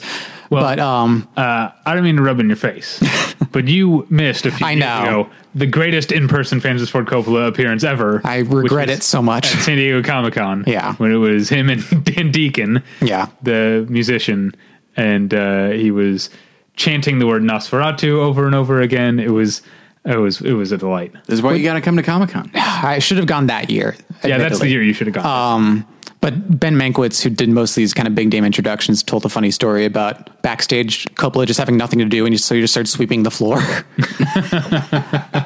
um, so after that, I ran over to Amazing Film Discoveries, which is a program Serge Bromberg, who runs Lobster Films, put on, kind of just showing the process in which they find and restore films. The big highlight of this was the rediscovered footage of a uh, Laurel and Hardy movie called Battle of the Century, uh, which is apparently the biggest pie fight ever put on film, and it's a hell of a pie fight. I'll give it that. Um, we also watched some Buster Keaton shorts, and it was it was a good time all around. Uh, after that, I went over to see Pleasure Cruise, which any movie from 1933 called Pleasure Cruise, I'm going to go see. um, it stars uh, what's his name, Roland Young, who's always played a cuckold and does again in this movie. His wife goes on the titular cruise to uh, see if she can seduce men because she's been married since she was, you know, probably on the younger 13. side. It was 1933, so you never know. Um, but yeah, so she's just trying to see what else is out there in life, and he goes on the ship posing as a barber to spy on her, and hijinks sure do ensue. That movie was actually on YouTube, actually, so listeners can see that movie. Uh, and after that, I got into Six Hours to Live, which is a William Dieterle movie about. It's about a lot of things, and it's a little confused early on, but it ultimately builds to be about a guy who gets resurrected for six hours in order to find his murderer, um, which is a great premise for a movie. That's awesome. It it's a 72 minute movie, and that starts about 25 minutes into it. So the first 25 minutes are a little labored, but after that, it gets. In addition to it being a solid mystery and a revenge movie, it's also like weirdly existential. And he basically comes back on Earth with like this expanded idea of the universe and stops being concerned with all the little things that everyone wants him to be concerned with. So it's really actually kind of spiritual in its own way. And I ended up choosing it over Passion of Joan of Arc and he gave me a pretty similar experience. I got to say. That's great. That sounds like a make a good um, uh, double feature with The Crow. I've never seen The Crow, but I know the premise. The So, premise yeah. of The Crow is yeah. He, And then you can back. watch some episodes of Pushing Daisies, and uh, you've had a really fun, Yeah. a really fun night. It's Pushing really- Daisies is the best show, by the way. It's so amazing. Yeah. I love it. Yeah. No, uh, my uh, my wife and her uh, uh, employees for the last few days while working have been listening to Harry Potter audiobooks, and it's Jim Dale who does them, and he's the narrator for Pushing Daisies. Oh, awesome. So, and he also is. I don't. Is it Doctor Terminus from Pete's Dragon? I don't know. Did you ever see Pete's No. Dragon? David, did I've you? never seen it. Oh wow. What is is it a movie? Yeah. What the, what the hell is going on here? Yes, it's a movie. Came out in the 1970s. It's, Man, I don't it's know. way too long. It's got uh, Mickey Rooney and uh, Shelley Winters, and But it's from that period of Disney movies, right? Is is it Disney? it's it's Disney. It's live action with with like a cartoon dragon. yeah. So it's It belongs to Pete. one of those Disney movies that no no one has seen. Not everyone I know uh, like has seen this movie. I remember like Till now. I've I- never seen that. I've never seen Going a Little Late. I've never seen The Sword in the Stone. That's I've never one. seen any of the Rescuers or the Great Mouse Detective. I know you're a big fan of uh, the Great, Great Mouse, Mouse Detective is pretty awesome. Uh, yeah, there's a whole thing there that I David, I've got good saw. news for you. I own most of those. I don't own Pete's Dragon. Try to guess how much that bothers me. Just a little bit. A lot. a whole lot. Are you looking? There's a new Pete's Dragon movie, and it looks coming like shit. Okay. Because it is not trying to capture the tone at all. It's just trying to be like, hey, uh, you know the thing where like this kid like owns a dragon? What if it was like super serious? And that seems to be what they're trying to do. Isn't uh, David Lowery directing that of all people? I do not recall. the guy from Cracker. I don't know what that is, but uh, no, the guy who directed uh, Ain't Them Body Saints. Oh, Yeah, He's okay. directing some Disney reboot. Gosh, I think it's I, hope Pete's it's, Dragon. I hope it's that. Um, now I'm now I'm excited for it. all right. Pete's Dragon.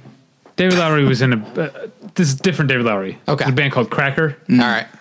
But when you say Cracker, I was like, you mean the Robbie Coltrane uh, BBC series? No, you you don't know the band Cracker either. No. You know the song "Low," Euro No. Trash Girl. I got Remember nothing. Euro Trash Girl. Wow. I do know the song "Every Little Piece" from Pete's Dragon, All right. sung by Jim Dale as Doctor Terminus. He also did the uh, narration for uh, "Pushing Daisies." So I've heard. Did The you do any on the audiobooks? What was that? Did you do any audiobooks? A couple. Okay. That's good to know. Uh, what are we on Saturday? I, well, I Saturday? to. Um, hold on.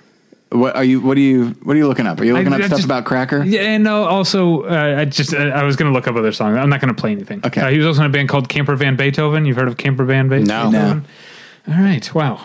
Um, I thought I was Yeah. among uh, my people here. Yeah. Kind of sucks when you discover, oh, you're the only one at the table that uh, Yeah. knows this thing. Yeah. Although I'm not actually a big. Oh, I was a big Cracker fan when I was when they were out. And Is it spell is it traditional Cracker spelling, Yeah. or is there like a, a, a K in there somewhere? there's a K in Uh, there an where there's extra supposed K. to be. An At the You place should- you would expect to find a K. You should change your Twitter bio to Big Cracker fan. Just see how that goes over. Uh, The one thing I want to say, uh, so after my sister Eileen, I went uh, to do some writing, and I went to my favorite place in all of Hollywood and Highland, which is Sammy Sammy Hagar's Cabo Wabo Cantina. It's the worst place you've ever taken me, by the way. But here's the thing: I have found with AFI Fest and this, I love that place for this reason. The they have their free Wi-Fi. That's pretty good. That's great. It's. I also love margaritas and Mexican foods, and they get free chips and salsa. I have a margarita and free chips and salsa while I'm writing, which is ideal. Yeah. Uh, because of its weird location at Hollywood and Highland, it's almost kind of hidden.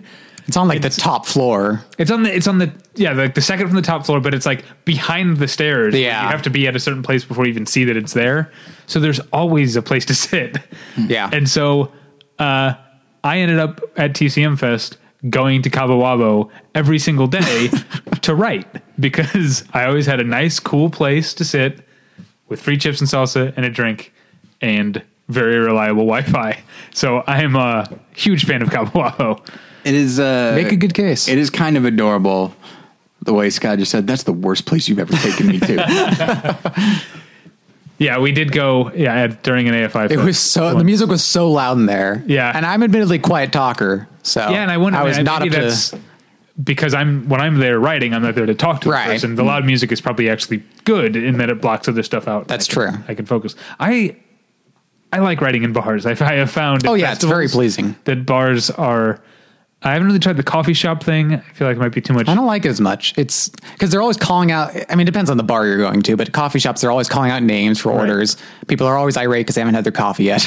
You Right, gotta or go, you they're- gotta go at like two a.m. But or, Yeah, they're, or they're agitated solid. because they're drinking coffee. Yeah, Whereas I feel like a bar, especially at a certain time of day, people are cool. They're on essentially depressants, which is what alcohol is. Uh, it's uh, it's I find it, I found it to be. I, I did that at Sundance too a lot. I, I found it to be a really play, a really efficient place to get writing done. If I go somewhere else, I'm too easily distracted. But I can sit in a bar and write and churn stuff out uh, at a good clip. So th- what's interesting about this is that next year at TCM Fest, if listeners are so inclined, they know exactly where to find you at the end of the day, and they can go buy you a drink. Yeah, sure, yeah. Absolutely. I love it. Uh, yeah, we should do a meetup. Oh my god, we should do a meetup at Cabo Wabo next year.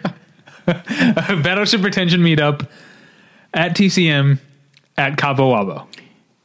I predict I will be out of town. All right, uh, let's move on to Saturday. yeah. Saturday I started with the 90th anniversary of Vitaphone program. Uh, these were old Vitaphone shorts. They're all on 35 uh, that were just capturing you know the big comedy and musical acts of the day and distributing them to the masses. Uh, and it was kind of a mixed bag. You know, some of them were incredibly funny. Some of them were a little tiring. Uh, actually, amazingly, Burns and Allen wasn't the funniest act on the register, partially because it didn't seem like they figured out that Grace Allen was the funny one of the two yet. and so George Burns was trying to get a few too many moments in the spotlight to himself.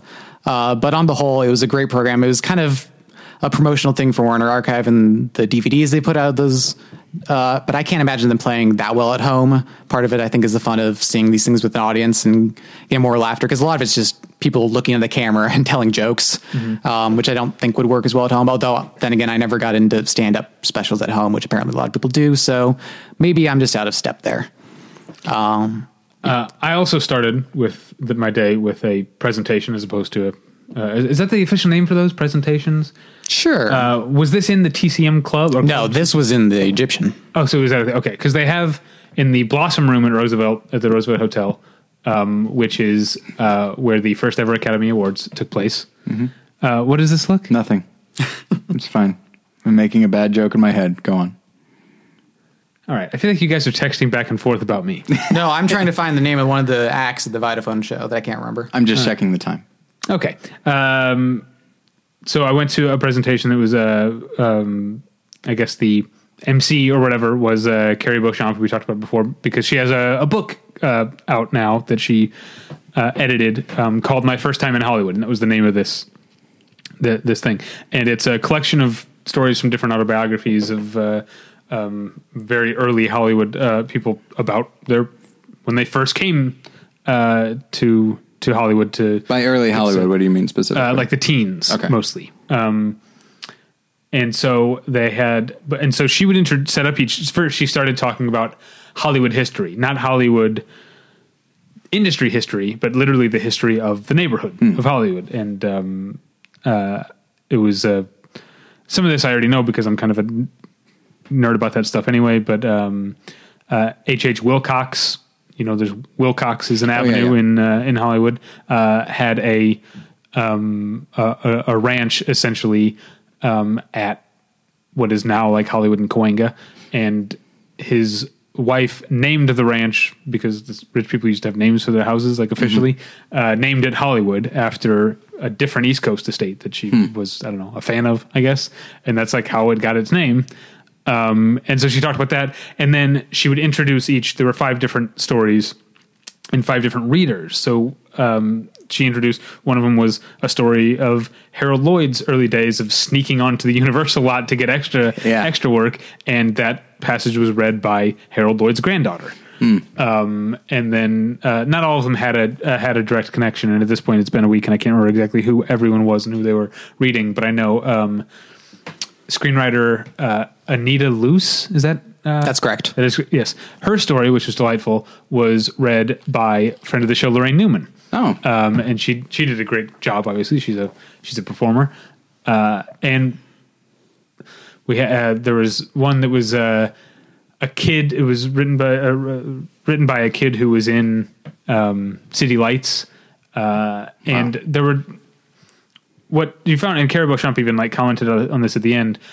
Um, in this time, in like the teens in Hollywood, the figure of D.W. Griffith was so towering over ever everyone like when they thought of Hollywood they thought of D.W. Griffith not just like fans but these people when they came to Hollywood they either just expected to meet D.W. Griffith Griffith or were bowled over when they actually did um, it was really interesting to uh, going back to I guess last fall when we had um, the Silent Film Quarterly uh, oh uh, uh, Charles Epting. Charles up. Uh, yeah, when we had him on, we were talking about the idea of the D.W. Griffith Award and stuff, and the idea Mm-hmm. of his um, legacy and reputation having changed over time. Yeah, Um, And TCM Fest is a weird place where no one mentions that because Right. no one has to. Like everyone here, yes, we're aware he made one of the most racist films to ever come out of Hollywood. Uh, we all know that.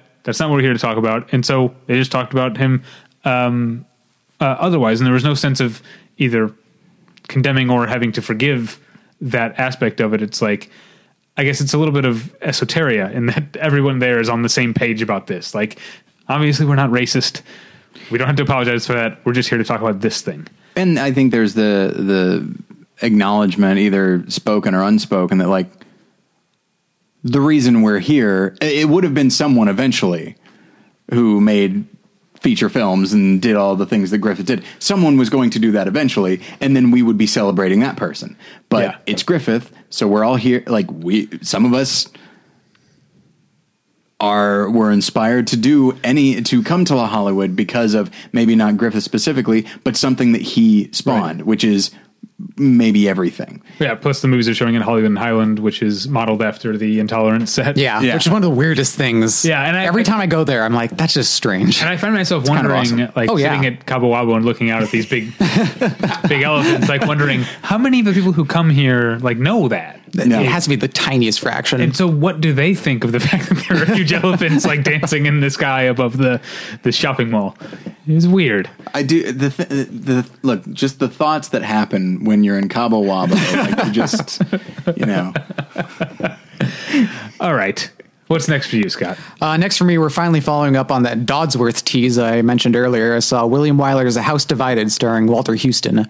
Uh, this movie is so rare that uh, who they have in attendance? They had duh, duh, duh, duh, William Wyler's son, I want to say. Um, and he had never seen the movie before. He had just seen it a couple of days before he was set to introduce it. And that's uh, too bad that's so rare because it is incredible. It is 70 minutes of pure tension. Uh, Walter Huston plays this very curmudgeonly old man You don't say. you know, uh, who had just lost his wife at the start of the film. They're burying her, and he almost immediately sets upon to marry a new woman because he lives in this small fishing town, needs someone to look after the house and all that. But he's just a right asshole, so you know that's not going to end well. Um, but his son wants to get out of the house so badly that he's willing to help him no matter what. And so he sends in, out for a mail order bride, gets back much younger when than he expected, and you know, given the setup of an asshole old man mail ordering a young bride and his son wanting to get away too, you can probably guess where it goes from there, but you definitely can't guess how it gets there. Um, and I was about ready to rip the armrest out of the chair. I was so tense during this movie. Wow. It just the everything about it just keeps escalating. No matter at what point you think the tension is going to start dropping, uh, Walter Huston remains as mean and fierce as ever throughout the entire damn thing. And this is not available anywhere. I don't think so. You can probably try to find it streaming someplace, but it's definitely not in DVD as far as I could tell. Damn. Um, yeah. and this was when they ended up adding a second screening on Sunday. Yes, because it's popular enough. Yeah, and I because I'd heard about it all weekend.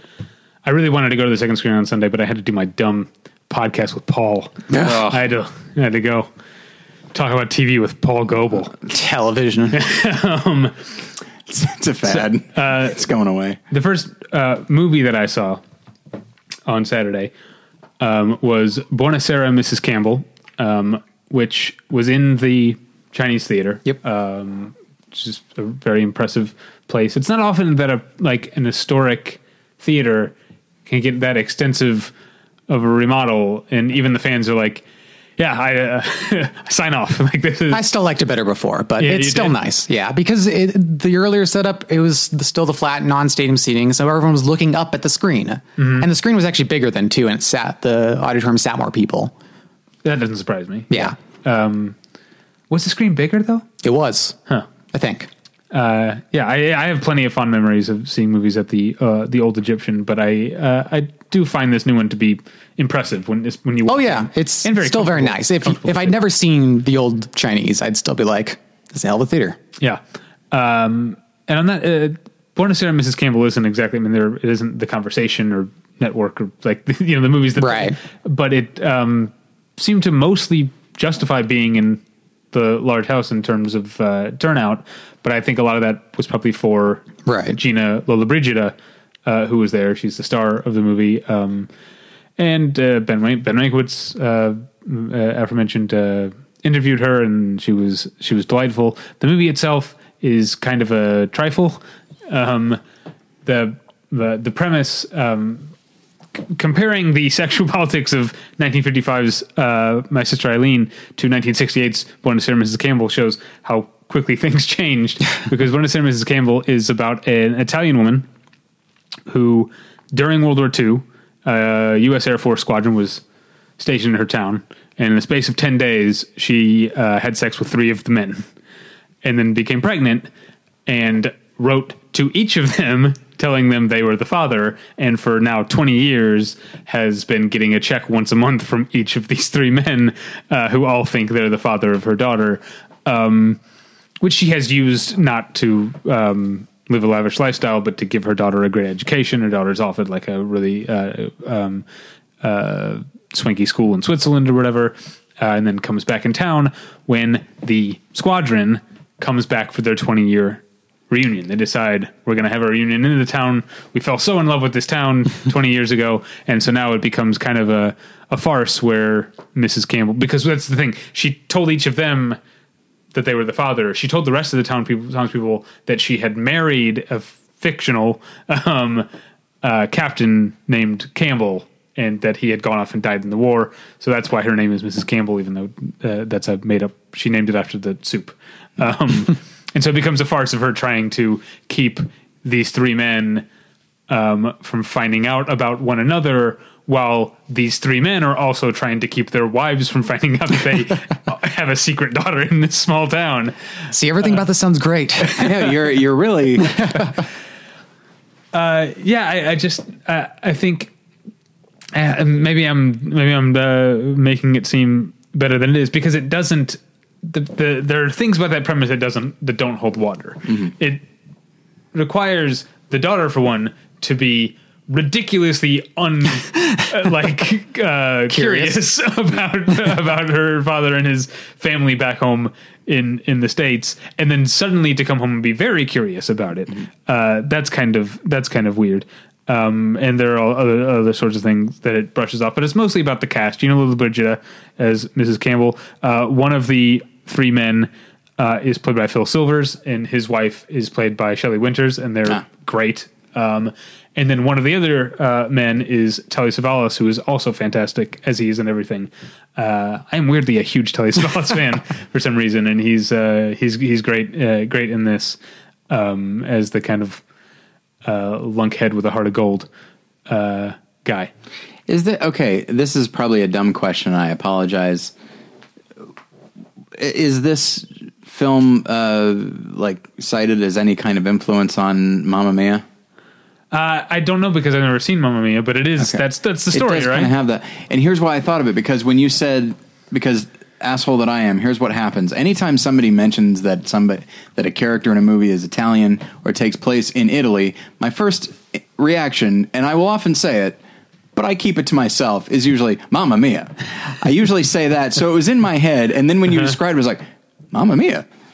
That sounds like that. And so I'd be curious to know if that was I mean, to my knowledge, what I which is limited about the musical, I feel like these guys aren't necessarily military or whatever, but but it You know does kind of have, right, yeah, yeah. but it does kind of have uh, that vibe to it. yeah, um, I guess so. I've never seen Mamma Mia. oh, it's a Uh, delight. I but yeah, uh, so Buona Sera, Mrs. Campbell. It's um, I don't know if it's worth making a special trip for, but uh, it does have a good cast doing good work, um, and it does have a. Uh, like I mentioned with my sister Eileen, it does have a surprising amount of sympathy for Carla, the Mrs. Campbell character, and the situation. The the you know the reason she might have lied in the way that she the the, the situation that uh, I guess in the 1940s choosing to you know be unmarried and sleep with three men in the space of two weeks um, the the shame that might have opened her up to it make it has a lot of sympathy for the choices that she made uh, and makes a good argument for her. So yeah good cast. Okay movie. I've co- I've come to uh, over the years really appreciate Phil Silvers as a as an on screen presence. What what type of character is he playing here? uh, I guess he's I don't want is I feel weird saying nebbish but he's kind of a nebbish I Okay, guess. Yeah, yeah. But he's also the um of the three men who have all gotten married Mm-hmm. or whatever he's the only one he and uh, who has actually had kids in his Ah. second marriage so he's he's the father that's kind of what defines him is Okay. he's the father like it's sort of the, their their types is one of them is the very, very handsome and dashing Mm-hmm. uh, guy one of them is the loving father and one of them is the uh Telly Savalas, the lunkhead with a heart of gold, as I mentioned before. Okay, this this sounds good to me. Yeah, maybe I made it sound better than it is. Uh, while you were saying that, I was seeing Bulldog Drummond Strikes Back, which was a last minute decision on my part, and I'm so glad I did. This is a pretty rare film. It is on Daily Motion, though, if people want to check it out, and I encourage you to. Um, I've heard this one's better than Bulldog Drummond and New Hope. I hope listeners heard my sigh. the Phantom Bulldog Drummond. I can't remember what I was going to say. Anyway, uh, the 1930s was a great time for uh, comedy mystery movies, uh, and this is probably the best one I've seen. Even better than those rotten Thin Man movies that everyone hates so much. Uh, but it uh, it takes place in, in London town. It stars uh, Ronald Colman as the most. He really toes the line very well between of those detectives between taking the mystery very seriously and being utterly aloof about it. Uh, and it's just it's a blast. It feels like a spoof of movies that hadn't yet come out yet, and yet the mystery itself is still pretty compelling. And the finale, which you can't quite predict where it's going to go, and it's just involving enough without the mystery like kind of overtaking it and making all the murders and stuff too seriously but it's just uh, from top to bottom, I could not stop laughing. And uh, yeah, uh, I'm supposed to, according to introduction, petition Criterion to release on Blu-ray because they have the rights to do so and have no interest in doing so, but they should. Get on the ball. Yeah. Maybe it'll at least be available on Filmstruck. That can be our oh hope. yeah. Yeah. I'm, I'm a movie man myself. And then after that, I saw an hour-long conversation with Elliott Gould and Alec Baldwin, which will lead into I know your next movie because you Yes. too saw Elliott Gould talk for a little bit. Not Alec Baldwin, although I did see him. Uh, I did have a Alec Baldwin sighting last week. Uh, No. walking down the street in his workout clothes, covered in sweat. he was looking quite dapper when I saw him. That was actually it was actually a weird thing. I was walking down Wilshire Yeah. Boulevard, and there was a guy in front of me that turns out was Alec Baldwin. I didn't know he was walking with his wife, um, guessing his wife. Uh, and it, like then he turned to like look in the window of a store, and suddenly, you know, a few yards from me in profile, I was like, "Oh, that was that was Right. Baldwin the whole time." Uh, it was uh, yeah, it was stunning. It- yeah, they made for a kind of interesting duo because Baldwin is a total ham in real life, uh, and Elliott Gould just kind of kept looking at him like, "What have I signed up for here?" um, and he kind of it seemed like he was trying to steal the show, but Baldwin that is. But you know, Gould's still very cool and has Yeah. all the everything you like about him from the seventies. I think is still very much intact. Yeah, he's very he's very cool. Um, and yeah, uh, so moving into the next thing, part of my mission statement for myself, um, as I I mentioned um, with Passion of Joan of Arc, was I was going to use TCM Film Fest to fill in some major gaps in my knowledge. So the next two films I'm going to talk about uh, now are things that I shamefully had never seen before. Um, the first one being The Long Goodbye. Um, and Elliott Gould was there. Ben Mankiewicz did not uh, pull an Alec Baldwin and try to try to steal the show. He very much kept the spotlight on Elliott Gould, as you Yeah. should do. Uh, and he's a delightfully funny person. Um, and incredibly, I, I guess this is what comes with being. Uh, maybe, maybe this isn't true, but some people, I think, become famous, and that makes them very comfortable. Yeah. Uh, some people maybe have different reactions to fame, but Elliott Gould seems very comfortable in his own. I, skin. well, I think at this point in life, you know, I mean, Right. he used to be kind of a hardcore gambler and kind of fell out with Hollywood because of some ego problems, as I understand Oh. it. Uh, that's kind of why there's gets to be a dip in the late seventies and onwards. That's interesting. Yeah. Um, but now, I mean, he talked about this at the Q and A I was at. He's like, mostly people just call me because they like me, and so I'll work with just about anybody on any level if they just call me. Yeah.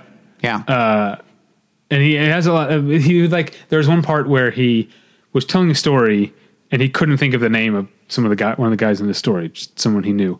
Uh, and he was like oh i'll think of it later. And like five minutes later while ben mankiewicz is setting up another question he goes like oh pete dixon. Like, he just like shuts it out. Um, uh, but the best story he told um, was uh, about the time that he told elvis to shut up uh, and he um, uh, he, he he met Elvis. Uh, he was brought backstage uh, at whatever hotel in Vegas Elvis was performing at, and found himself for a brief time away from the the colonel. What is it? The captain? The, whoever who is Elvis? colonel. The colonel. The colonel.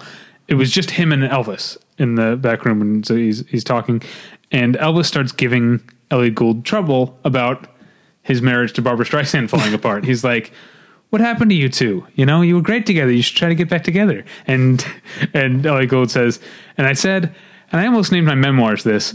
Shut up, Elvis.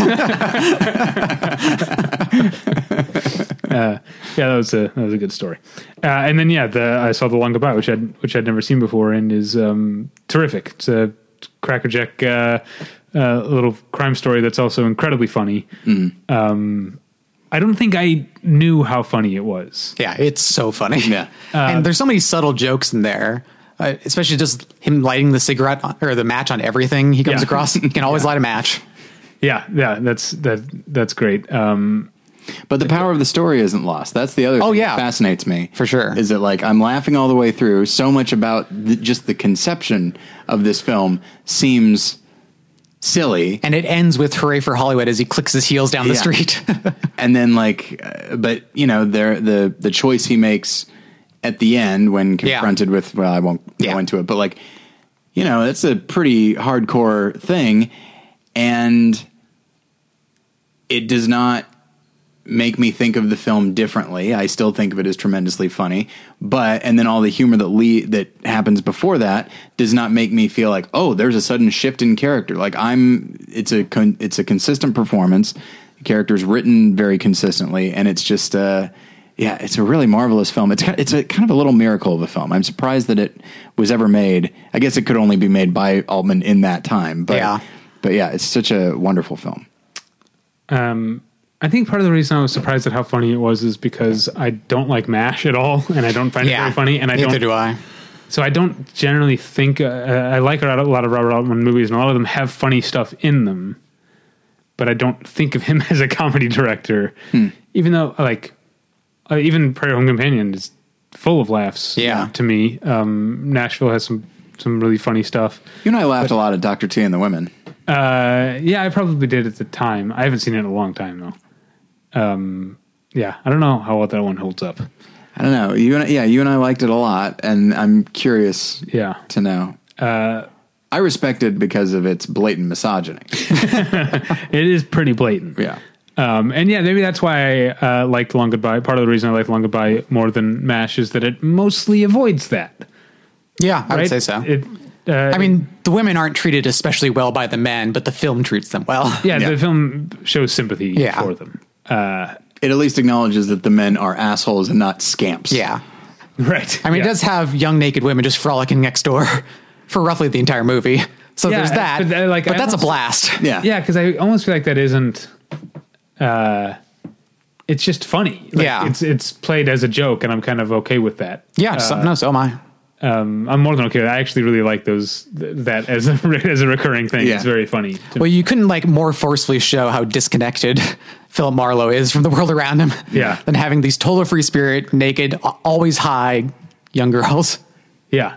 I also like Sterling Hayden in that film. I Oh think yeah, he he's does a great job. One of his best roles, I'd say. Yeah, I, my only my reference point for the long goodbye before actually watching it was Los Angeles Plays itself, in which Hmm. it's part of the argument that Thom Andersen makes against Altman's Los Angeles. He's not a fan. I mean, uh, I don't know. You've seen it. I don't know if Yeah. you've seen Los Angeles Plays itself. Yeah, it's been a long time. I forgot about that section of it, which is too bad because I love Altman's Los Angeles. yeah, he's not a fan of the uh, sort of, I think, erasure of middle class and below Los Angeles uh, in Robert Altman's movies. That even the working class people in like shortcuts uh, live in the hills. It seems like. Um, well, that came from Altman coming from the 70s when lower class people did live in eventually hip areas. Yeah. That's probably true. Yeah. Um, but I do think the the having you mentioned Philip Marlowe in this movie being out of out of place, and I think the fact that so much of Long Goodbye takes place in more affluent and luxurious parts of Los Angeles is intentional because he seems so out of place there. Yeah. But doesn't seem to feel out of place there. He seems to be at ease everywhere, Which is a standard or at Philip least Marlowe- unflappable everywhere. Yeah, that's a standard Philip Marlowe thing. Is that he would often deal with you know millionaires and stuff in their uh, wheelchairs. They're always in wheelchairs. It's just the one movie, um, but and I guess and I, and I do wonder. It's like when we go back and watch movies like you know The Big Sleep or or any of these other uh, noir movies. Um, it almost feels like, well, everybody's talking a certain way. Everything's black and white. Everybody's in a suit. And so Marlowe maybe doesn't seem that out of place, considering that the wealthiest guys and the cheapest hoods all wear suits. Whereas when you look at it like this, you come to realize that the nature of Philip Marlowe is that he never really fits in anywhere. And so by creating a world that is notably not like him, I feel like you wind up getting insights into the character, not merely in that film, but in every film. And and the nature of the film noir hard boiled detective never feeling always feeling like he's completely on his own.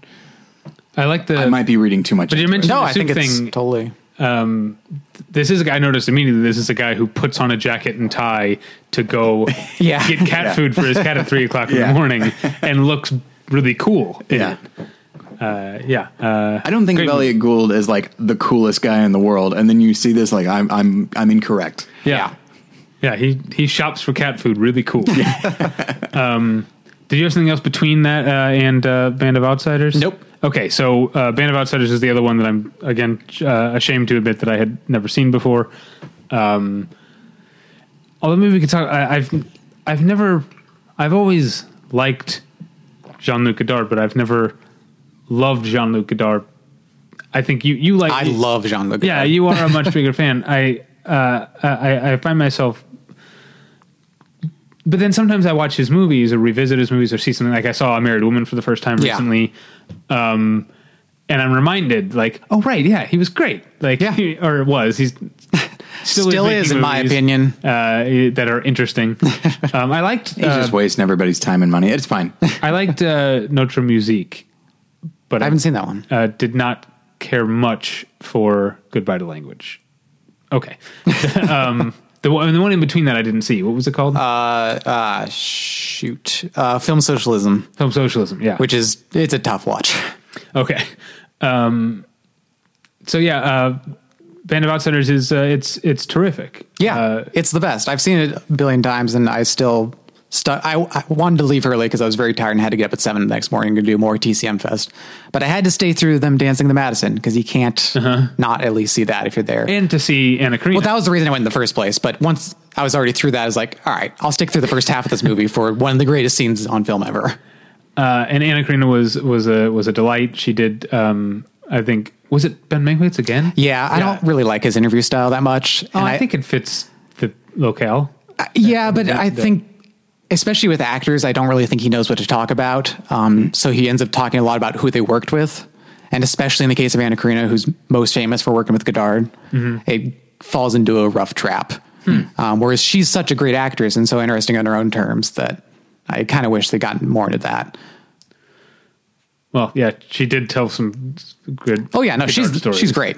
Yeah, about how what was it she um didn't want her first impression of him was just the guy who tried to get her to be naked in Yeah. He uh, that's that's funny that's just how uh, she thought of him but then yeah, the mo- the movie itself is um, I don't know what what is the word? It's it's uh, Well, it's kind of like the long goodbye. It's loose and fun until it suddenly isn't. And the more I watch it, the more it's kind of uh, vision of misogyny is really striking, and you really Mm-hmm. I, see. w- I was not prepared for that. Yeah, you because wouldn't I be. think when I think of when you take the name Band of Outsiders, I went in expecting these three characters to be a team. Yeah. but that's not what No. they are. Uh, yeah, it is. Um, a, a dude, she is as often, if not more often, a victim of them. Oh, yeah. uh, as Well, they're like- part of the team. yeah, right from the start, they're cornering her into giving away uh, or being complicit in them stealing her aunt's money. Yeah, Um, and they just keep forcing her further into that box, and eventually, I think they eventually tie her up and gag her, right? Yes. because I, didn't stay through the end of the movie, so I don't Uh, remember exactly.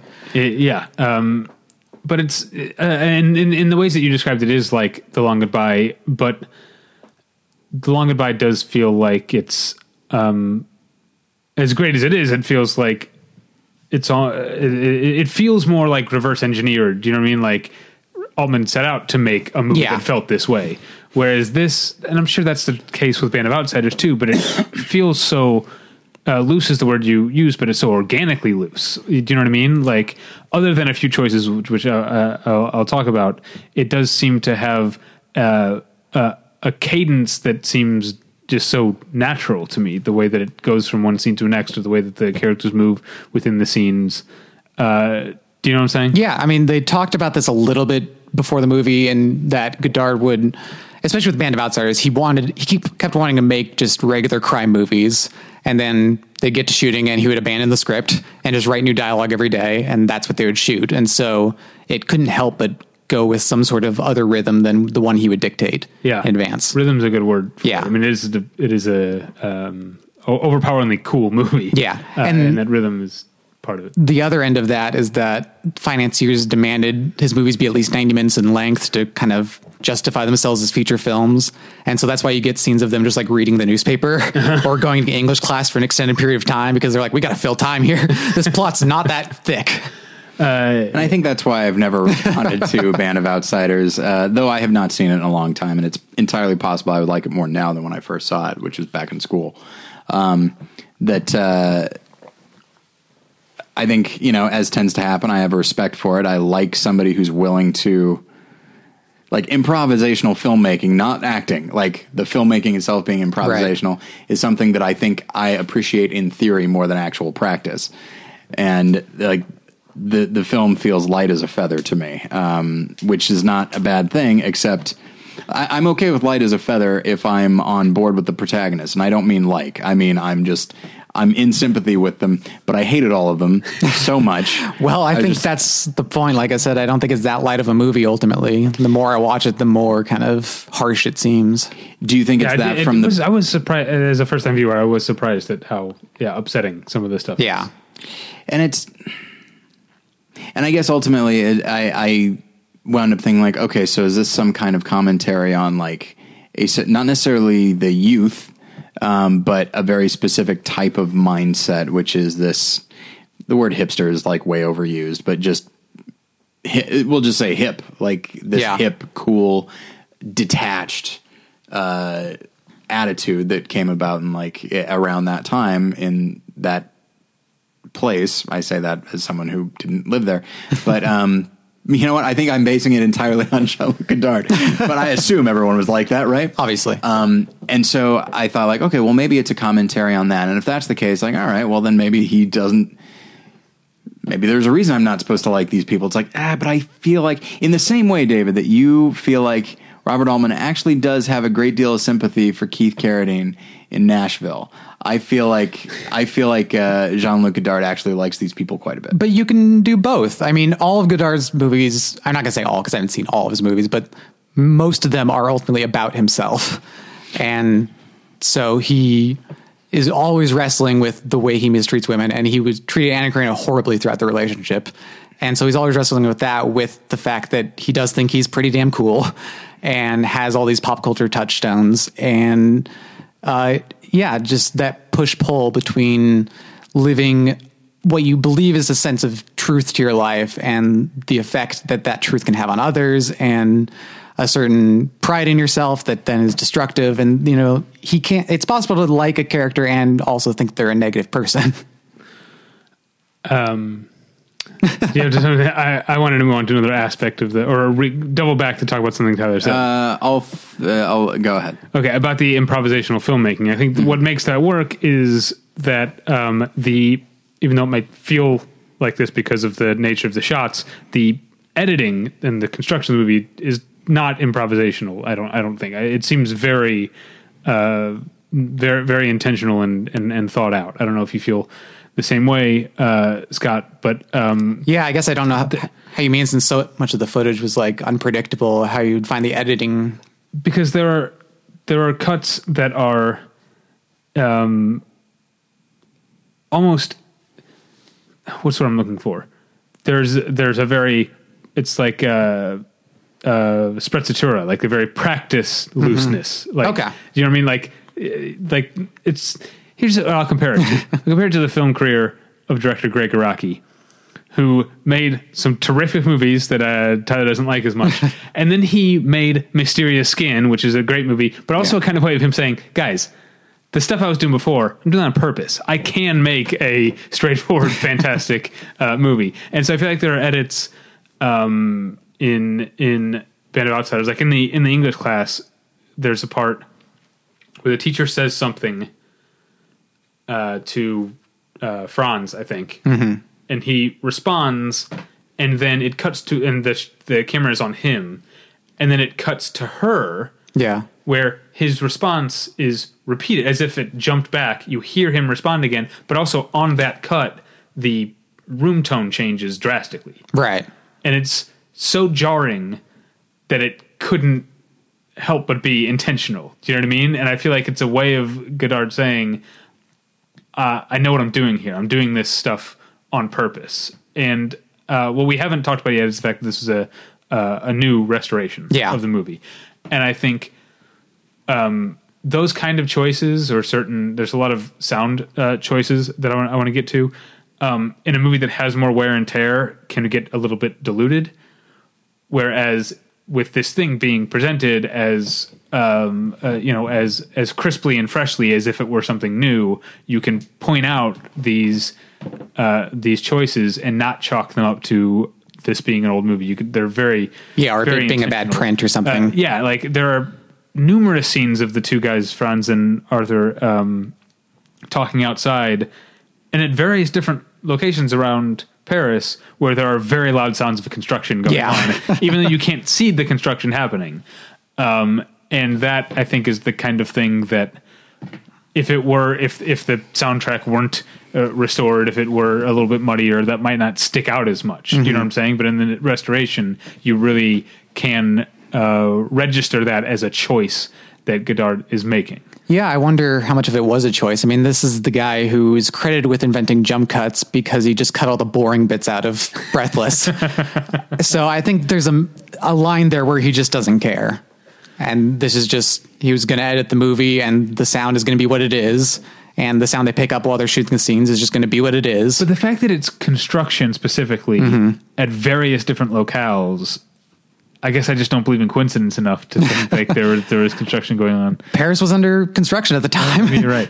Maybe I'm projecting. Maybe I want to see more of a game plan in there, Godard. there might be, it. and I'm just not aware of it. Just from what I've read and the fact that he was working so quickly, my guess is a lot of that just kind of came about.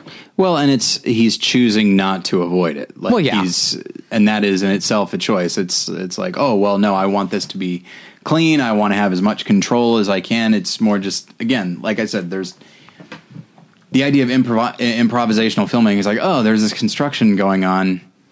Yeah, all right, we'll use it. It's fine. We can make it work. It's something that I admire more than I respond to. Yeah, more and more. That's the kind of filmmaking I love. That's why I watched the 13 hour movie Out One, which is all of that for 13 hours. did you how, did, did you watch it at Cinefamily? No, I bought the Blu ray. Yeah, I could do that. Yeah, Sure. it's on Netflix now. Uh, yeah, I can I can definitely watch super long movies if I can take a break. It's uh, broken up into episodes even, so it doesn't There for you you. go, man. Oh, so it's it's like a Netflix series. yeah, it's is like a Netflix series. Unbreakable series. Kimmy Schmidt. It's exactly like Unbreakable Kimmy Schmidt. All right. Um, so that's Saturday, except of course uh, I did go to Cabo Wabo after to uh, write. Yeah, sorry I couldn't Many of join you you, but said- I was Oh, yeah, like, yeah. I had to be up in like seven hours, and yeah, Yeah. Um, I didn't mention that I um, ran into some friends of the show. Um, obviously, uh, well, I guess Band of Outsiders was the first time and the only time all weekend Yeah. that I that I saw Scott. Uh, but I ran into uh, I couldn't stop running into Matt Patterson. yeah, he's everywhere during that festival. Yeah, uh, and um, watched the that the Cari Beauchamp, uh, my first time in Hollywood thing with uh, Kristen Sales, Ah, nice. where I met um, some other people that I now follow on Twitter. All right, I don't need- I don't need to do it. I'm not gonna drop a bunch of names here. Exactly. I already dropped the big one, Kristen Sales. oh, I thought you were going to say Sammy Hagar. All right, and then Sunday. Well, you- Yeah, I was up bright and early for Yeah. King of Kings, directed by Nicholas Ray. I found. sorry to interrupt so quick. No, do it. because King of Kings was on my to do list, but I have found, uh, and I was talking about this with Julie actually. Yeah. uh, uh, uh, I saw her on Sunday. Um, compare in terms of film festivals, compare Sundance to TCM, and compare in terms of cons, uh, Comic Con to WonderCon this year while I was in Los Angeles. I find counterintuitively that when things are in my town, I find it harder to get up and get there early. I don't know if you know what I mean. I guess Because you got guess- other things to that you can maybe, do. When Maybe you're out yeah. of town, like when this I'm out is of all town, I'm doing. That's exactly what it is. It's like I am all in. If I, I went all the way to Park City, I went all the way to San Diego. Right. This is all I'm doing while I'm here. I'm going to make the most of it. It's One of the reasons I didn't want to go to WonderCon this year and didn't is because it's like, it's like once I'm done with my panels, I can go back home and work. what? That is not how this works for me. Yeah, so I didn't make it to the early stuff on the earlier stuff on Saturday and Sunday because it was just like I got up and I like you know, I went through my morning routine and I walked my dog, I worked out, I like made my own breakfast. I I took my time. Yeah, I mean, for people like me who are just addicted to this stuff, uh, it becomes very easy with the pass to just try to pack in as much as possible. But at Sundance I was out the door earlier than you were Oh yeah, every day. every day. Yeah. Yeah, I don't know. Different mindset. Here's my comparison. If you read the book Jaws and if you see the movie, there's a huge difference uh, once they go out on that boat. In the book, they go back at the end of the day. They go Quint, Hooper, and Brody. They go out, look for the shark. Nothing happens. They go back home. They go back out the second day. Hooper gets killed, and then Quentin Brody go back home. And then the third day they go back out, and Quint dies, and then they kill the and the shark is dead as well. And then it's just like it's just a oh, I, safety is, uh, I guess, an option. That, like you can go home and then not go back out the next day. Whereas in Jaws, Spielberg makes it so that like Yeah. no, no, no, engine doesn't work. They are stuck there. So now rather than you know hang out with the Brody hanging out with his kids, Right. and then like all right, I guess I got to go kill this shark now. It's well, I got nothing else to do. I might as well kill this shark. That's uh, a good comparison. Thank you. Well, that reminds me of why I don't love Jaws as much as a lot of people, because uh, I I never it, after all these years and all the times watching Jaws, it is still disappointing to me when it switches from being a horror movie to being uh, an adventure movie. Uh, see, that's when I start to love it. I I think it. I think the the switch works. Um, I think when you when you bring in when you essentially bring in a whole new character, you can change the tone somewhat organically, and that's what Quint brings to it. It brings a certain degree of intensity, and then but at the same time, like No, the movie was already plenty intense.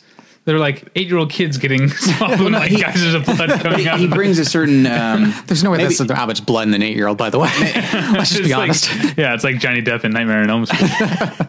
it's uh, that's nice. Um, not a certain type of intensity. I guess I mean a certain type of energy um, that the film I think needs at that point. But then also, Hooper in the cage.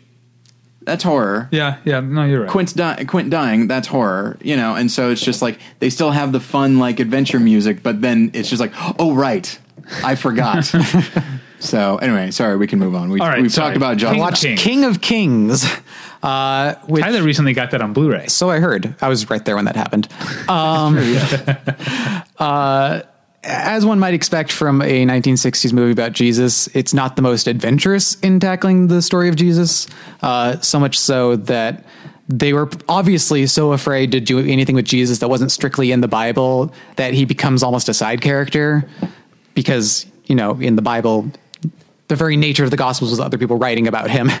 Um, so he feels like weirdly disassociated from the main narrative, but it still has enough stuff to recommend it on. Uh, Orson Welles is the narration, which is interesting. Nice. Uh, and do we say it Barabbas or Barabbas or Barabbas is Barabbas? I- Yeah. Um, he emerges as more of a main character than you see in most Jesus stories, and so it really starts to center around an idea of uh, violence versus peace as a revolutionary idea, which is kind of in keeping with Nicholas Ray's whole thing of uh, people suppressing their violent natures and all that, which could have been an interesting way to explore Jesus, but obviously they weren't going to do that in 1961. Uh, some other interesting stuff about it. Uh, Robert Ryan plays John the Baptist. Robert Ryan's like one of the greatest actors in the 1950s, and Nicholas Ray worked with him all the time. Uh, Rip Torn plays Judas. Although Oh, boy. he, I, as far as I could tell, he has no lines. So aside from the credit, I wouldn't have guessed as Rip Torn because if, you know 1961, you'd only know the voice. I could see every. I could see it in that. If that's Judas, Yeah. I could see everyone being like, "Why didn't we see this coming?" Like, although I guess Jesus did. Damn right he did. That's right. Um, and it has a weird take on its kind of epic film nature. It has big battle scenes. That's kind of what Barabbas is there for, it seems like. But um, also, their biggest scene with the had seven thousand extras for is the Sermon on the Mount, um, which is really well done and really kind of it's. I think the one time the film kind of gets at a larger spiritual thing that it keeps dancing around. Um, and then just a small thing. There's that shot in Last Temptation where uh, Scorsese puts the camera on the back of the cross as it's being hoisted up. Nicholas Ray does the same thing at the top of the cross as it's being hoisted up. So that's where Scorsese got that. What a hack! Uh, this was the one print that I saw all weekend that was not in great shape, but whatever. It's still on film, and it was an IB Tech print, so the colors still looked great, and film is always better. Watch out! Gauntlet, gauntlet thrown down. No, I guess. I think you've made that point on the show often enough. Um, and I, for presentation, I disagree with you, but uh, I do think, again, to reiterate points I've made before, uh, film is still the best archival form that there is. Damn right. But for presentation, I will take a cleaner 2K over uh, 2K, I could see 4K. I'm 2K, s- that- I specifically said even 2K, 2K is o- over a weak. worn out, uh, a worn out 35 millimeter weak. print. uh, and then David and I saw Law and Order. Yes. Um, not uh, Jerry Orbach was not new. Okay. uh, in this. Um, no, this is the uh, Michael Moriarty was there, but he was just selling stuff on the street. yeah uh, Elisabeth Röhm, uh, Jeremy Sisto, and Anthony Anderson. Oh wow, that's great. um, no, this was a 1932 western western directed by Cahn, something Cahn, uh, Uh, Edward Cahn. Edward Cahn, written by John Huston and starring Walter Huston. Yep. Uh, including starring, I didn't know this going in, but a young Andy Devine. Is that how you say his name? I can Andy, never remember. Andy Devine, I think. Divine Okay, is how you yeah. say his name. Um, I didn't know who's in it. The audience uh, applauded when he showed up. Well, really he starts spoke. Yeah, yeah. That's another guy Like, who, as soon as he opens his mouth, like, all right, because there are a couple other characters that's like, that's kind of a portly fellow. That might be him. And then as soon as that character spoke, I was like, ah, yes. Yeah, but he must like I did the math. He must have been like 27, 26 Oh, really? or Yeah. something uh, in this role. So this is a young, young guy. Um, and the movie is about how Walter Huston essentially plays Wyatt Earp. Yeah, but it's, it's- not Wyatt. It's uh, fictionalized, but it's It's very close to that story. Yeah, he is a lawman who him and his brother and his friends go to Tombstone. So it's pretty much Wyatt That'll Earp. do it. They have a gunfight at the end. Except there is one character who's like, I can't believe this is happening again. Those Earps were bad enough.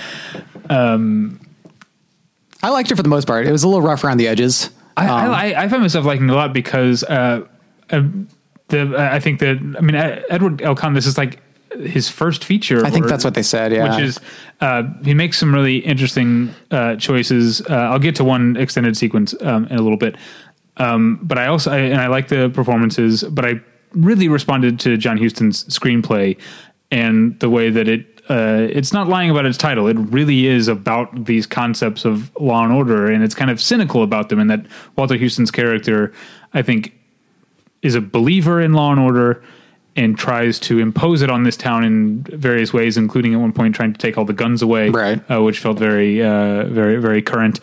Um, Well, side note there, what people don't realize in their Wild West fantasies is that most towns took away people's guns when they came into town. is that true? yeah, that was not an uncommon thing in Western towns. Tombstone was a lawless town, so taking away people's guns was going to be That's interesting. rough. But you watch uh, Rio Bravo, that it's very rare for guns to show up, and, and every time a gun does, you can tell that it's unusual in that environment. Oh, so it's like Canada. It's exactly like Canada. Um, but I still found this this this idea of him trying to impose law and order and either being frustrated by the townspeople not uh, uh, not conforming Right. to it, or finding himself being corrupted by trying to enforce it, essentially becoming something of a fascist in the in the town, uh, was really interesting. And then the fact that it ends in a huge gun battle in which almost everyone dies um, felt like, I guess, on the surface that's thrilling. It's a big shootout, but it felt really depressing to me that this Yeah. is what it all came to. Um, and I, I, I- I found the screenplay to all be very, uh, very sharp in the way that it um, uh, talked about those things. Case in point, there's a t- two scenes back to back. Uh, One scene um, featuring Andy. D- Devine. Divine. Oh, I thought we said Devine. You said Devine. I said Divine. Okay, Damn it, Andy Because when I hear that, when I hear that voice, what choice do I have? the scene made my jaw drop. It was so incredible to me. Well, that Andy- whole sequence is Uh, like amazing. Well, Andy Devine's character has been sentenced to death uh, for shooting someone, um, and he's pleading with Walter Huston's character. Uh, Frame Johnson is his name. Yeah. it took me until now, I, I kept saying Walter Huston's character because I couldn't remember until now that his name is Frame Johnson. um, pleading with him like the judge will listen to you, and Frame Johnson not only calms him down, but by the end of the scene has him feeling good, like he's doing his civic duty about being hanged Yeah. through the like due process. Well, he's the first man to be legally hung Yeah, in Tombstone. hanged. Hanged. Right. Yeah, that's, watch out now. it's like you, we said leave uh, leave your guns at the uh, at the gate. Uh, good one. Thank you. Um, I found that sequence to be that that scene to be incredible, and then it's followed up by the hanging itself, which starts off with some literal gallows humor. Yeah. in that Andy Devine's character is still feeling very positive, Smiling away. smiling, and They got a band playing, I think. Yeah, um, yeah, and it's, so it's a very funny scene that I think for a first-time director, Cahn handles the tradition, the transition uh, really well into well, now it's time to for this person to actually die. Yeah. uh, and it becomes very uh, somber and, and upsetting at that point. yeah, big time. that yeah. sounds great. Yeah, that was the the I like the movie as a whole. Those two scenes back to back were um, uh, really jaw dropping for me. Yeah. Uh, that's another Theater 4 discovery. What that was- a theater four. Yeah. Yeah. I thought you meant a theater for No, no, sorry. theater four. Theater 4. Discovery. Discovery. Uh, yeah, and I also want to mention Leonard Maltin introduced that film, and um, we mentioned. I think we said the movie's about seventy five minutes long, or maybe we didn't say it. That's how long it is. 75, yeah. And um, uh, well, I think Leonard Maltin said you could watch That and that a house and divided. House Divided, and the person next door would still be watching Transformers Three. Yeah. and he said, "God bless short movies," uh, which I tweeted and got a lot of love for. Um, giving Leonard Maltin credit, of course. Indeed. Naturally. Uh, and then I, um, oh, well, then I went to Kawawa to write that right up on order, uh, and then I left because I had to go podcast. Uh, I saw a two hour conversation with Faye Dunaway. That was really interesting. Um, she's, you know, she has a reputation for being difficult, uh, but it was really interesting to watch her for two hours to kind of navigate how she knew she was perceived and the fact that she's not as big a public persona as she was in the 1970s. You know, kind of all of all the actors of that era, she's kind of fallen the most, I think. Yeah. Um, which is sad. Um, so she was kind of nervous being out there in front of people to talk about her career. Um, and like I said, I'm not the biggest fan of Ben Mankiewicz' interview style, but they got into a lot of good stuff about kind of her beginnings as an actress and kind of coming up at such a young age and becoming this huge star with like her second movie. Um, and so yeah, it was a, a good afternoon. That'll air on TCM for viewers or viewers for listeners who get that channel. Uh, I'd recommend to check it out. And this was the first year that I did any of these kind of like conversation things that the festival does every year, and I'm I'm glad I did. With, between Faye Away and uh, Elliott Gould, can't go wrong with those two. Was that the end of your? No, I finished off with the bandwagon, which I hadn't seen in many years and completely forgot about, but it's still a lot of fun. I still don't think it's, you know, the best of uh, Fred Astaire's later musicals, but it's it's still a blast, and I enjoy clapping for all the musical numbers that nobody alive can hear. Well, uh, this was this. The festival was fun, and this podcast recording was a lot of fun. It's, uh, it was pretty loose. It's like uh, like old band of outsiders. Like uh, we bounced around quite a bit there. But we talked Battleship about, Pretension style. Yeah, I we talked that's about true. the movies. yeah. Eh. Are you going to go to the Way to end on a next up. year? What was Tyler, that? are you going to attend the festival next year? Uh, everyone says that that uh, AFI Fest and and TCM Fest is better. Like that, I need to go to them. But when I hear about like standing in lines and you might not get in, that But there's always that something else stresses me out so much. Yeah, but I here's you know what? Honestly, here's what goes on in my head. It's like there's always something else to see, and I imagine it's like, oh, I got shut out of this line. All right, I guess I'll go and see this over here, and then, uh, but I, that I'm too late for that one too. Oh, no. And people just keep shutting doors in my face. That's Uh, very rare. That's that. I don't know. It's weird, but like, and then I like that. Uh, I wound up, you know, as you guys know, I wound up not going to Sundance, but that was a big concern of mine is that I'd wind up seeing like one movie a day because I didn't navigate it correctly. Uh, and with these uh, film festivals, it's a constant concern. Get there early, have a backup option. My backup Yeah. option is probably going home. Yeah. Oh, nope, you've chosen wrong. you know, oh, my okay. you know my backup Yeah, option always is. Uh, I think it's quickly becoming uh, your first choice. This was fun, uh, Scott. Thanks for uh, Yeah, thanks for having me. TCM Fest. I already can't wait till till next year. Um, I keep refreshing the page to see when the movies are going to be announced. But Good luck with that. it's always two weeks before the festival. yeah, um, you can find us at battleshippretension.com where you can find uh, my uh, the three thing three uh, entries I did uh, writing up the films that I saw and the experiences that I had at TCM Film Festival. That's all uh, there, uh, and as well as lots of other stuff. You can email us at david at battleshippretension.com or Tyler at battleshippretension.com, never both. You can follow me on Twitter at Davey Pretension and follow Tyler on Twitter at Tyler Pretension. Uh, Tyler, you have a couple of other podcasts. I do. One of them is about Survivor, where you talk right. about Survivor, It's called Worth Playing For. You can find that at uh, Battleship Pretension. and the other one is called More Than One Lesson. That's correct. And uh, this week, uh, I had Reed on to talk about. Uh, he wasn't there; it was just me, but uh, I needed somebody to talk to. Uh, my experiences at the International Christian Film Festival, where I discuss uh, the talk that I gave and the responses that I got, and my interaction with Fireproof director Alex Kendrick. Oh, that sounds fun. Yeah. That does sound fun. Um, also, at morethanonelesson.com, you can read Tyler's review of Captain America Civil War. That's true, yeah. And at Battleship Pretension, you could read Scott's review of Captain America Civil War. and true. find that we're uh, apparently the only two that don't love this movie. That's not true. There are a couple others. Yeah. But, uh, Uh, so yeah, check out those dueling hatreds of Captain Yeah. America Civil War. My other podcast, as I mentioned earlier, is about television. It's called Hey Watch This with Paul and David. Uh, this week we're talking about Archer and Person of Interest. Scott, where can people find you and your work on the internet? Well, you already pimped my latest article at battleshippretension.com, which I'm not going to say it's the only review you need to read of Captain America Civil War because Tyler also wrote a very fine review. oh, thank you. but uh, Oh, very it's, generous. you know, one of two or three. Um, so you got that. Uh, CriterionCast.com, we're recording a massive episode about the uh, Jacques Rivette collection that Arrow recently put out, including the aforementioned Out One. Um, and we'll be talking about the April releases week after that. And at the end of the month, we're going to talk about Armageddon. Like the movie or the event? Could be a little bit of both. Watch out. All right. Well, um, did you did you give out your Twitter? Rail of Tomorrow. All right, there you go. Rail of tomorrow. Uh, thanks again, Scott. Thanks for having me. Thank you at home for listening. We'll get you next time. Bye. Bye.